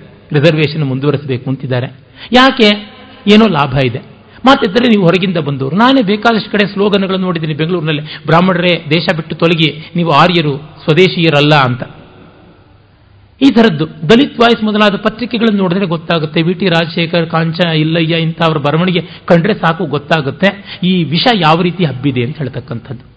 ಇದನ್ನು ಅಂಬೇಡ್ಕರ್ ಅಂತವರು ಕೂಡ ಒಪ್ಕೊಂಡಿದ್ರು. ರೇಸಿಯಲ್ ಆದಂಥದ್ದು ಈ ರೇಷಿಯಲ್ ಡಿಸ್ಕ್ರಿಮಿನೇಷನ್ ಅನ್ನುವಂಥದ್ದನ್ನು ತಮ್ಮ ದೇಶದಲ್ಲಿದ್ದ ವ್ಯಾಧಿಯನ್ನು ಇಲ್ಲಿಗೆ ತಂದು ಹಾಕಿದ್ರು. ಅದೆಲ್ಲ ಹೇಗೆ ಸುಳ್ಳು ಅಂತ ಗೊತ್ತಾಗುತ್ತೆ. ಇದು ಒಂದು ವಾದ ನಿರಾಕರಣೆಯಿಂದ. ಅಂದರೆ ಪ್ರಾಂತ ಪ್ರಾಂತವಾಗಿ ಒಡೆದರು ಜಾತಿ ಜಾತಿಯಾಗಿ ಒಡೆದರು ಮತ್ತು ಕೀಳರಿಮೆಯನ್ನು ಬೆಳೆಸಿದರು. ಬಂಡುಕೋರರಿಗೆ, ದೋಚಾಳಿಗಳಿಗೆ, ಕಳ್ಳರಿಗೆ, ಸತ್ಯಸಂಧರಿಗೆ ವ್ಯತ್ಯಾಸ ಏನೂ ಇಲ್ಲ ಅಂತ ಮಾಡಿಬಿಟ್ರು. ಆಮೇಲೆ ಎಲ್ಲಿಲ್ಲದ ಕೀಳರಿಮೆಯನ್ನು ಬೆಳೆಸಿಬಿಟ್ರು. ನಾವು ಏನೂ ಅಲ್ಲ ಅನ್ನುವಂಥದ್ದನ್ನು ಕೊನೆಯವರೆಗೂ ಬೆಳೆಸಿಬಿಟ್ರು. ಇಷ್ಟು ಮಾಡಿದ ಮೇಲೆ ದೇಶ ಮುಂದುವರಿಯಲಿಲ್ಲ, ಅಚ್ಚುಕಟ್ಟಾಗಲಿಲ್ಲ, ಕಸ ಬಿಳಿದು ಬಿದ್ದಿದೆ, ಚರಂಡಿ ಹರಿತಾ ಇದೆ ಅಂತಂದರೆ ಏನಾದರೂ ಅರ್ಥ ಉಂಟ. ಇನ್ಫೋಸಿಸ್ ಸಂಸ್ಥೆಯಿಂದ ಮಾಡಬಹುದಾಗಿದ್ದರೆ ಏನಾದರೂ ಒಳ್ಳೆ ಕೆಲಸ ಇದು ಮಾಡಬಹುದಾದದ್ದು. ಆರ್ಯರು, ಸ್ವದೇಶಿಯರು ಹೇಗೆ ಅಂತನ್ನೋದನ್ನ ತಲಸ್ಪರ್ಶಿಯಾಗಿ ಗ್ರಾಸ್ ರೂಟ್ ಲೆವೆಲ್ಗೂ ಗೋಚರವಾಗುವಂತೆ ಮಾಡಿದ್ರೆ ಸಾಕು. ಅವ್ರು ಇನ್ಯಾವ ಸಮಾಜ ಸೇವೆಯೂ ಮಾಡಬೇಕಾಗಿಲ್ಲ. ಯಾವ ಹಾಸ್ಪಿಟಲ್ ಕಟ್ಟಿಸಬೇಕಾಗಿಲ್ಲ, ಯಾವ ಸ್ಕೂಲ್ ಕಟ್ಟಿಸಬೇಕಾಗಿಲ್ಲ, ಯಾವ ಲೈಬ್ರರಿಗೆ ಪುಸ್ತಕ ಕೊಡಬೇಕಾಗಿಲ್ಲ. ಇದು ಒಂದನ್ನು ಹಳ್ಳಿ ಹಳ್ಳಿಯಲ್ಲಿ ಕೇರಿ ಕೇರಿಯಲ್ಲಿ ಪ್ರಚಾರ ಮಾಡಿದ್ರೆ ಸಾಕು ಅಂತ ನಾನು ಅಂತೀನಿ have so much of conviction there ಅಷ್ಟಕ್ಕೆ ಬೇಕಾದಂಥ ಲಾಜಿಕ್ ಈಗಾಗಲೇ ಪೂರ್ವ ಸೂರ್ಯಗಳು ಸಿದ್ಧ ಮಾಡಿ ಕೊಟ್ಟಿದ್ದಾರೆ ಯಾಕೆಂದರೆ ಒಂದು ದಿಕ್ಕು ತಪ್ಪಿಸಿದ್ರೆ ಸಾಕು. ಏನಿಲ್ಲ, ನೀವು ಊರಿಗೆ ಹೋಗಬೇಕಾಗಿರೋ ರಾಜಾಜನಗರಕ್ಕೆ ಹೀಗಲ್ಲ, ಈ ಕಡೆ ಹೋಗಿ ಅಂತ. ಹೌದು, ನಾನು ರಾಜಾಜನಗರಕ್ಕೆ ತಲುಪ್ತೀನಿ, ಈ ಕಡೆ ಹೋದರೆ. ಇಡೀ ಭೂಗೋಳವನ್ನು ಪ್ರದಕ್ಷಿಣೆ ಮಾಡಿಕೊಂಡು ಬಂದಾಗ, ಆ ಕಡೆ ಪೀಣ್ಯ ಕಡೆಯಿಂದ, ತುಮಕೂರು ಕಡೆಯಿಂದ ಬರ್ತೀನಿ ನಮ್ಮ ಮನೆಗೆ ಬರೋಕ್ಕಾಗಿರುತ್ತೆ ನಾಲ್ಕು ಮನ್ವಂತರಗಳು. ಇಷ್ಟೇ, ಒಂದು change of magnitude change of direction ಇಂದ ಬರುವಂಥ ಅನಾಹುತ ಏನು ಅಂತಂದರೆ, ಈ ಆರ್ಯರ ಆಕ್ರಮಣ, ಆರ್ಯರ ಆಗಮನ ಆರ್ಯರ ದೌರ್ಜನ್ಯ ಅನ್ನುವಂಥ ಒಂದು ಕೆಟ್ಟ ಅಧ್ಯಾಯವನ್ನು ಬರೆದು. ಹಾಗೆ ಮತ ಅಂತನ್ನುವ ಶಬ್ದ ರಿಲಿಜನ್ ಅಂತನ್ನುವ ಶಬ್ದವನ್ನು ಧರ್ಮ ಅಂತ ಮಾಡಿದ್ರಿಂದ ಅದದು ಒಂದೊಂದು ಸಣ್ಣ ಸಣ್ಣ ಶಬ್ದಗಳು ಕೊಟ್ಟರೆ ಸಾಕು. ಏನು ಬೇಕಿಲ್ಲ? ನಿಮ್ಮ ತಾಯಿ ಹಾದರಿಗಿತ್ತಿ ಅಂತ ಎಲ್ಲಿಯೋ ಒಂದಷ್ಟು ಮನಸ್ಸಿಗೆ ಚುಚ್ಚಿಬಿಟ್ರೆ ಸಾಕಲ್ಲ. ತಾಯಿಯನ್ನು ಜನ್ಮ ಜನ್ಮಕ್ಕೂ ನೋಡದಂತೆ ಆಗ್ಬಿಡ್ತಾನೆ. ಆ ರೀತಿಯಾದಂಥದ್ದು ಈ ಆರ್ಯರ ಆಗಮನ ಅನ್ನುವ ಅಪಸಿದ್ಧಾಂತವನ್ನು ಹಾಕುವ ಮೂಲಕವಾಗಿ ನಮ್ಮ ದೇಶಕ್ಕೆ ತುಂಬ ದೊಡ್ಡ ಅನರ್ಥವನ್ನು ಕಲ್ಪಿಸಿಬಿಟ್ರು. ಆ ಕಾರಣದಿಂದಲೇ ಭಾರತೀಯ ಸಂಸ್ಕೃತಿಯಂಥ ಸಾಧು ಸಬ್ಜೆಕ್ಟ್, ಎ ವೆರಿ ಪಯಸ್ ಸಬ್ಜೆಕ್ಟನ್ನು ವ್ಯಾಸಂಗ ಮಾಡುವಾಗಲೂ ಈ ಒಂದು ಕಠೋರವಾದ, ತುಂಬ ಸಂಕಟಕಾರಿಯಾದ, ಪ್ರಕ್ಷೋಭಕಾರಿಯಾದ ಅಧ್ಯಾಯವನ್ನು ನೋಡಲೇಬೇಕಾಗುತ್ತದೆ. ಅದಕ್ಕಾಗಿ ಸಾಕಷ್ಟು ಸಮಯ ಮೀಸಲಿಡಬೇಕಾಗಿದೆ. ಅದರ ಹುಟ್ಟು ಹಿನ್ನೆಲೆ, ರಾಜಕೀಯದ ಹಿನ್ನೆಲೆ, ಸಾಂಸ್ಕೃತಿಕ ಹಿನ್ನೆಲೆ ಏನೇನು ನೋಡೋದ್ರಲ್ಲ ಸಾಂಗೋಪಾಂಗವಾಗಿ ನೋಡಬೇಕು. ಮೊದಲಿಗೆ ಬ್ರಿಟಿಷರು ನಮ್ಮ ದೇಶಕ್ಕೆ ಬಂದರು. ಬೇಕಾದಷ್ಟು ಜನ ಬಂದರು. ಡೆನ್ಮಾರ್ಕಿಂದ ಡೇನ್ರು ಬಂದರು, ಹಾಲೆಂಡಿಂದ ಡಚ್ಚರು ಬಂದರು, ಫ್ರಾನ್ಸ್ನಿಂದ ಫ್ರೆಂಚರು ಬಂದರು. ಎಲ್ಲರೂ ಬಂದರು. ಪೋರ್ಚುಗಲ್ನಿಂದ ಪೋರ್ಚುಗೀಸರು ಬಂದರು. ಸ್ಪೇನ್ನಿಂದ ಸ್ಪೇನಿಯಾರ್ಡ್ರು ಬಂದರು. ಎಲ್ಲರೂ ಕೂಡ ಬಂದರು. ಎಲ್ಲರೂ ನೆಲೆ ಆದರು. ಅವರು ಬಂದದ್ದು ವಾಣಿಜ್ಯಕ್ಕೆ. ವಾಣಿಜ್ಯಕ್ಕೆ ಬರುವಾಗಲೇ ಅವರ ಜೊತೆಗೆ ಪಾದ್ರಿಗಳು ಕೂಡ ಬಂದರು. ಇವರು ತಕ್ಕಡಿ ಹಿಡ್ಕೊಂಡು ಬಂದರೆ ಅವರು ಕ್ರಾಸನ್ನು ಹಿಡ್ಕೊಂಡು ಬಂದರು ಅಂತ ಅನ್ನೋದು ಗೊತ್ತಿದೆಯಲ್ಲ.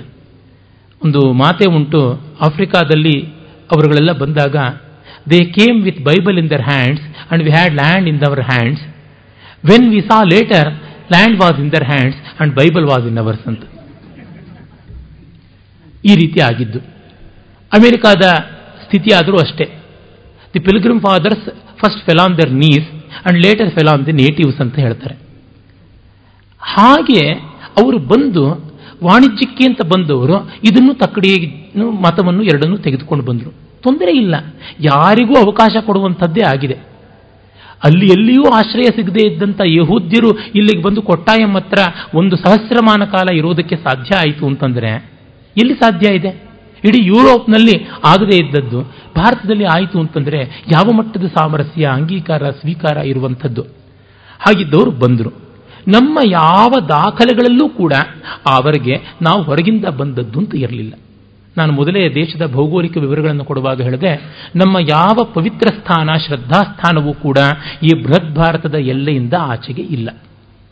ಎಲ್ಲ ಈ ಎರಡು ಸಮುದ್ರಗಳು, ಎರಡು ಪರ್ವತ ಶ್ರೇಣಿಗಳು ನದಿಗಳು ಇವುಗಳ ಆವರಣದ ಒಳಗೆ ಇರುವಂಥದ್ದಾಗಿದೆ ಅಂತ ಗೊತ್ತಾಗುತ್ತೆ. ಹಾಗೆಯೇ ಇರುವಂಥದ್ದಲ್ಲದೆ ನಮ್ಮ ಯಾವ ದಾಖಲೆಗಳಲ್ಲಿಯೂ ಋಗ್ವೇದದ ಅತ್ಯಂತ ಪ್ರಾಚೀನ ಅಂತ ಹೇಳುವ ವಂಶೀಯ ಮಂಡಲಗಳಿಂದ ಮೊದಲುಗೊಂಡು ಮೂರು, ನಾಲ್ಕು, ಐದು, ಆರು, ಏಳು ಮಂಡಲಗಳಂತೆಲ್ಲ ಯಾವುದಿವೆ ಇಲ್ಲ. ಅಲ್ಲಿಂದ ತೆಗೆದುಕೊಂಡು ತೀರಾ ಈಚಿನ ಕೃತಿಗಳು ಅಂತ ಯಾವುದಿವೆ. ಉದಾಹರಣೆಗೆ ಪಂಡಿತರಾಜ ಜಗನ್ನಾಥ ಹದಿನೇಳನೇ ಶತಮಾನದಲ್ಲಿ ಇದ್ದಂಥ ವಿದ್ವತ್ ಕವಿ. ಅವನ ರಸಗಂಗಾಧರಾದಿ ಕೃತಿಗಳಾಗಲಿ, ನೀಲಕಂಠ ದೀಕ್ಷಿತನಾಗಲಿ, ಅಥವಾ ಯಾವ ಜೈನ, ಬೌದ್ಧ ಗ್ರಂಥಗಳನ್ನು ತೆಗೆದುಕೊಂಡ್ರು. ಒಂದು ಕಡೆಯೂ ನಾವು ಹೊರಗಿಂದ ಬಂದವರು ಅಂತ ಲವಲೇಶ ಮಾತ್ರದ ಉಲ್ಲೇಖವೂ ಇಲ್ಲ. ಆನ್ ದಿ ಕಾಂಟ್ರರಿ ಇಲ್ಲಿಂದ ನಾವು ಎಲ್ಲಿಗೂ ಹೋಗೋದು ಬೇಡ ಅಂತ ಬೇಡುವಂಥದ್ದು ಪುಂಖಾನುಪುಂಖವಾಗಿ ನಾವು ಕಾಣ್ತೀವಿ. ಮತ್ತು ಇದಕ್ಕಿಂತ ಪವಿತ್ರವಾದ, ಪವಿತ್ರತಮವಾದ ಸ್ಥಾನ ಮತ್ತೆಲ್ಲೂ ಇಲ್ಲ ಜಗತ್ತಿನಲ್ಲಿ ಇರುವಂಥದ್ದನ್ನು ಪುನಃ ಪುನಃ ಕಾಣ್ತೀವಿ. ಮತ್ತೆ ಇಲ್ಲಿಂದ ಜಗತ್ತಿನ ಎಲ್ಲ ಜನರು ತಿಳುವಳಿಕೆ ಪಡ್ಕೊಳ್ಳಿ. ಇಲ್ಲಿಂದ ಮಿಕ್ಕವರೆಲ್ಲ ಕಲಿಯಬೇಕು ಅನ್ನುವ ಒಂದು ಸುಪೀರಿಯಾರಿಟಿ ಕಾಂಪ್ಲೆಕ್ಸ್ ಅನ್ನು ನಾವು ನೋಡ್ತೀವಿ. ಯಾವ ರೀತಿಯಾದ ಇನ್ಫೀರಿಯಾರಿಟಿ ಕಾಂಪ್ಲೆಕ್ಸ್ ಅನ್ನು ನಾವಿಲ್ಲಿ ಕಾಣೋದಿಲ್ಲ. ಕೀಳರಿಮೆಯ, ಅನ್ಯಮೂಲೀಯವಾದ ಯಾವ ಎಳೆಯನ್ನು ಕೂಡ ಅದು ವೈದಿಕ, ಅವೈದಿಕ, ಜೈನ, ಬೌದ್ಧ, ಬ್ರಾಹ್ಮಣ ಅಂತ ಏನು ಬೇಕಾದ್ರೂ ಬ್ರ್ಯಾಂಡ್ ಮಾಡಿ.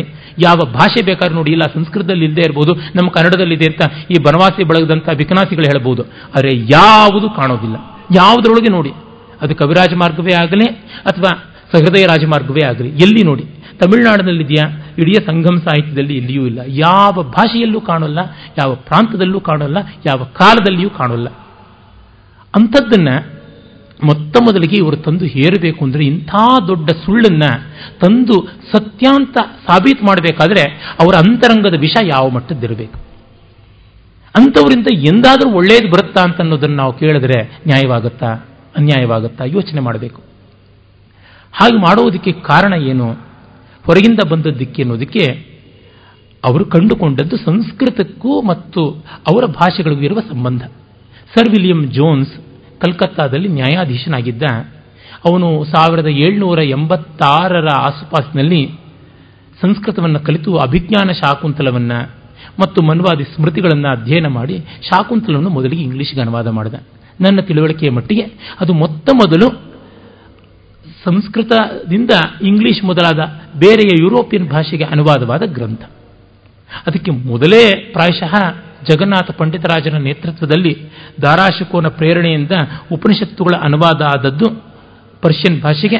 ಅದು ಹೋಗಿ ಗ್ರೀಕ್, ಲ್ಯಾಟಿನ್ ಅನುವಾದಗಳಿಂದ ಜರ್ಮನ್ ಅನುವಾದಕ್ಕೆ ಹೋಗಿ ಶೋಪನ್ಹ್ಯಾವರ್ ಮೊದಲಾದಂಥವರಿಗೆ ಸ್ಫೂರ್ತಿ ಕೊಟ್ಟಿತ್ತು. ಅರೆ ನೇರ ನೇರ ಅನುವಾದ ಆದದ್ದು ಇದು ಅಂತ ನಮಗೆ ಗೊತ್ತಾಗುತ್ತೆ. ಅವನು ಬರೀತಾನೆ, ಇಷ್ಟು ಹೋಲಿಕೆ ಇದೆ ನಮ್ಮ ಗ್ರೀಕ್, ಲ್ಯಾಟಿನ್ ಮತ್ತು ಸಂಸ್ಕೃತ ಭಾಷೆಗಳಿಗೆ ತುಂಬಾ ನಿಚ್ಚಳವಾದ ಹೋಲಿಕೆ ಇದೆ. It's more copious than Greek and more majestic than Latin ಅಂತ ಅನ್ನುವುದನ್ನೆಲ್ಲ ಕೊಂಡಾಡಿದ್ದಾನೆ. ಸೆಸ್ಕ್ಯುಪೆಡೇಲಿಯನ್ ಮೆಜೆಸ್ಟಿ ಅಂತ ಯಾವುದನ್ನ ಗ್ರೀಕ್, ಲ್ಯಾಟಿನ್ ಭಾಷೆಗಳಿಗೆ ಹೇಳ್ತಾರೆ. ಅದು ಸಂಸ್ಕೃತದ ಮುಂದೆ ಏನೂ ಇಲ್ಲ ಅನ್ನುವಂಥದ್ದು. ನಾನು ಆ ಎರಡೂ ಗ್ರೀಕ್, ಲ್ಯಾಟಿನ್ ಭಾಷೆಗಳನ್ನು ಅಧ್ಯಯನ ಮಾಡಿ ಅಭ್ಯಾಸ ಮಾಡಿದವನಾದ ಕಾರಣ ಹೇಳ್ತೀನಿ. ಸರ್ ವಿಲಿಯಂ ಜೋನ್ಸ್ ಹೇಳೋದ್ರೊಳಗೆ ಯಾವ ಯಾವ ಅತಿಶಯೋಕ್ತಿಯೂ ಇಲ್ಲ. ಇನ್ನು ಕಡಿಮೆ ಅಂತಲೂ ಹೇಳ್ತೀನಿ ಬೇಕಿದ್ರೆ ಆ ಭಾಷೆಗಳಿಗೆ ಯಾವುದಕ್ಕೂ ಸಂಸ್ಕೃತದ ಸೌಷ್ಠವೂ ಇಲ್ಲ, ಸೌಂದರ್ಯವೂ ಇಲ್ಲ ಅಂತ ಗೊತ್ತಾಗುತ್ತೆ.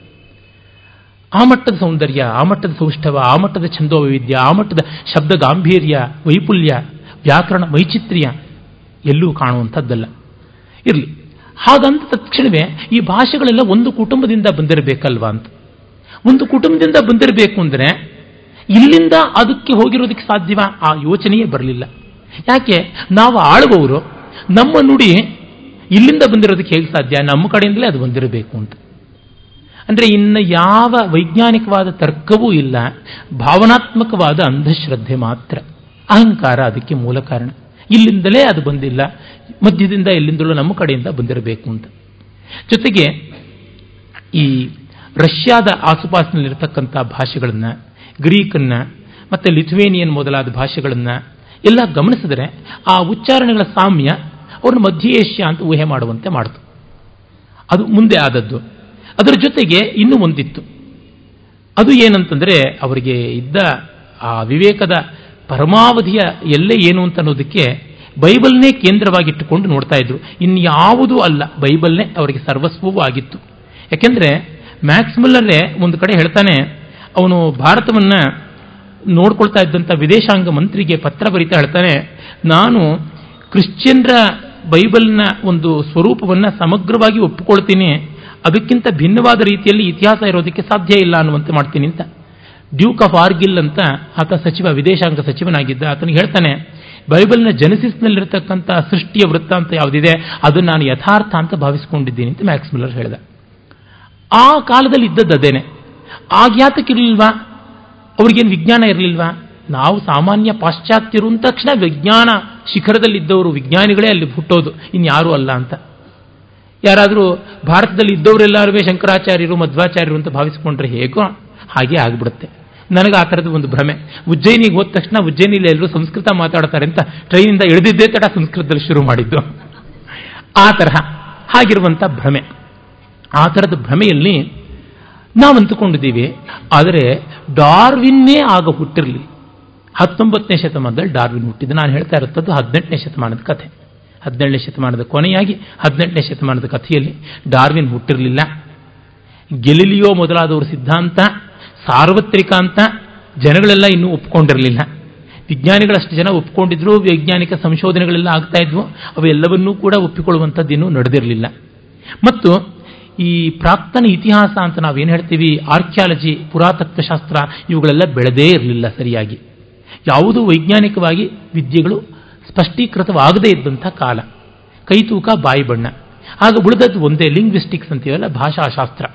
ಅದೂ ಕೂಡ ಪಾಣಿನಿಯ ಭಿಕ್ಷೆ.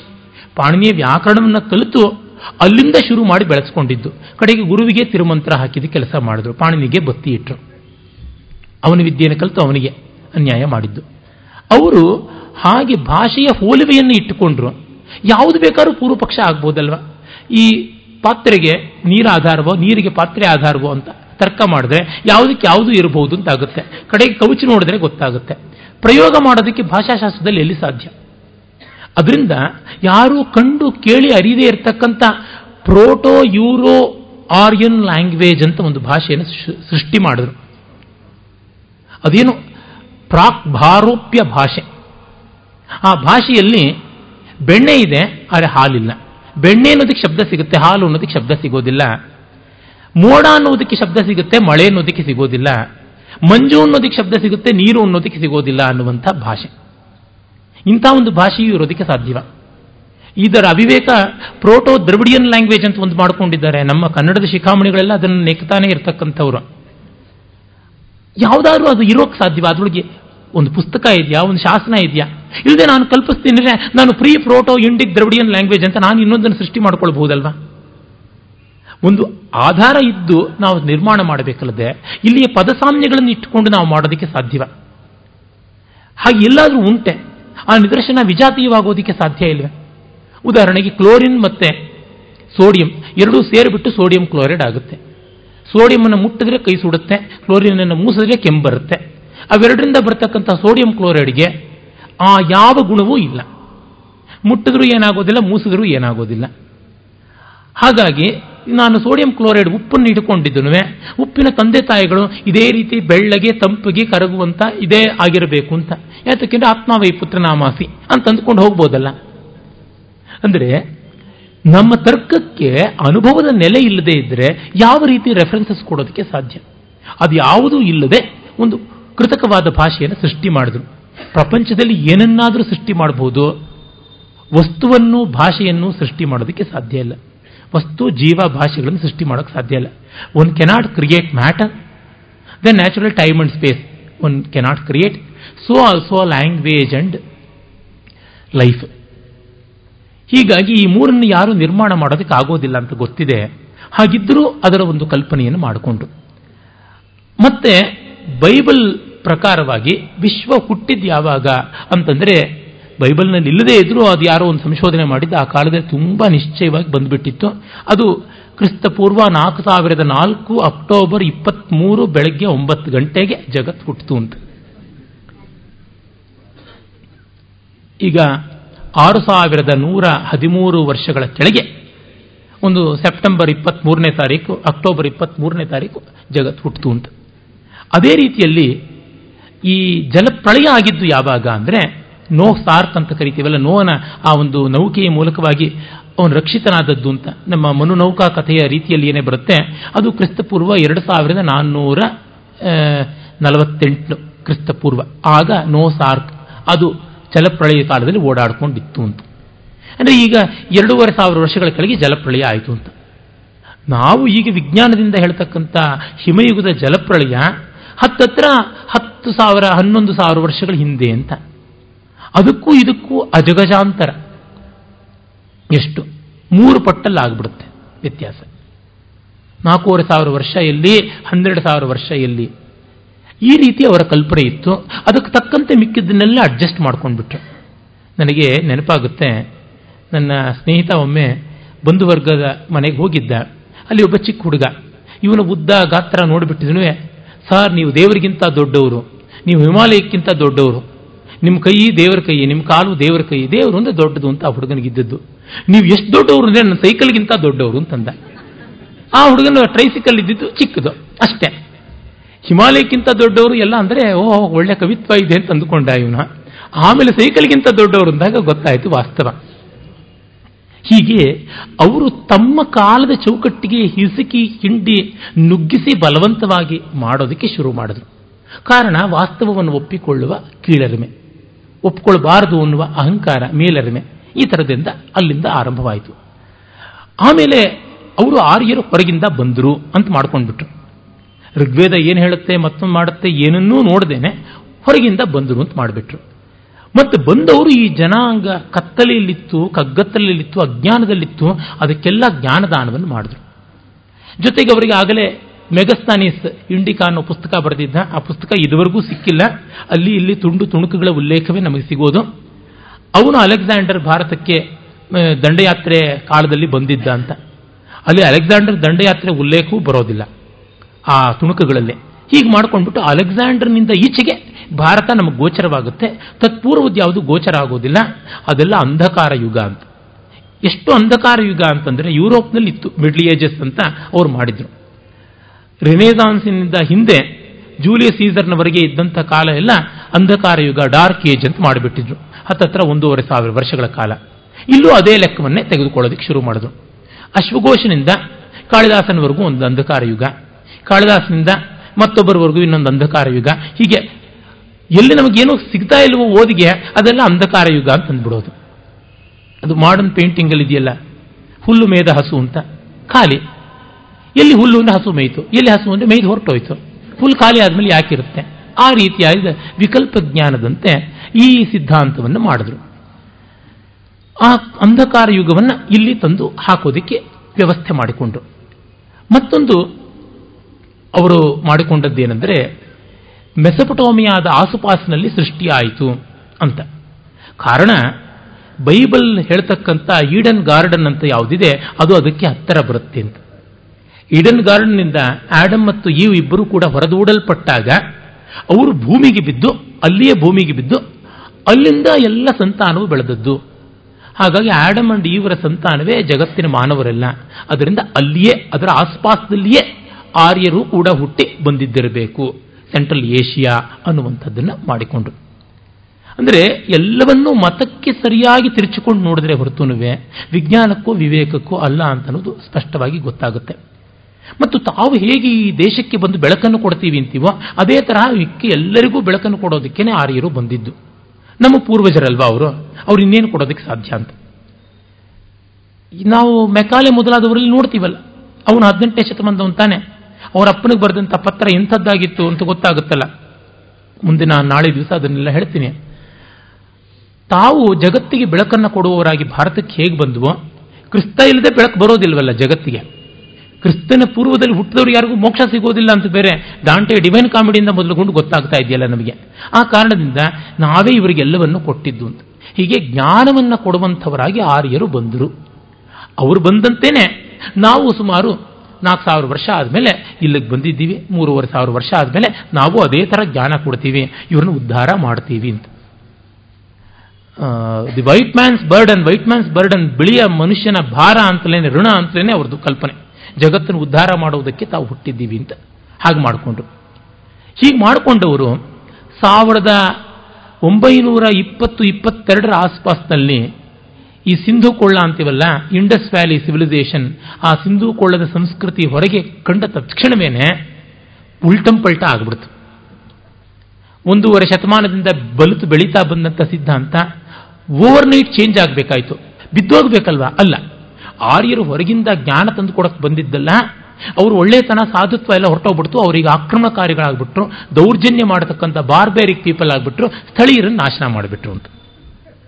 ಹೀಗೆ ದೇವೇಗೌಡರ ಪಕ್ಷಕ್ಕೆ, ಬೇರೆ ಪಕ್ಷಕ್ಕೆ ಸಪೋರ್ಟ್ ಮಾಡದಂತೆ ಸಿದ್ಧಾಂತಗಳನ್ನು ಬದಲಾಯಿಸುವ ರೀತಿಯಲ್ಲಿ ಮಾಡಿಬಿಟ್ರೆ ಅದಕ್ಕೆ ಯಾವ ಗೌರವ ಇರುತ್ತೆ? ಇದನ್ನೆಲ್ಲ ನಾವು ಪರಮಾರ್ಥ ಸತ್ಯ ಅಂತ ನೆಕ್ಕತಾನೇ ಇದ್ದೀವಿ. ಇತಿಹಾಸದಲ್ಲಿ ಬರಿತಾನೇ ಇದ್ದೀವಿ. ಪುಸ್ತಕ ಮಕ್ಕಳಿಗೆ ಪಾಠನ ಹೇಳ್ತಾ ಇದ್ದೀವಿ.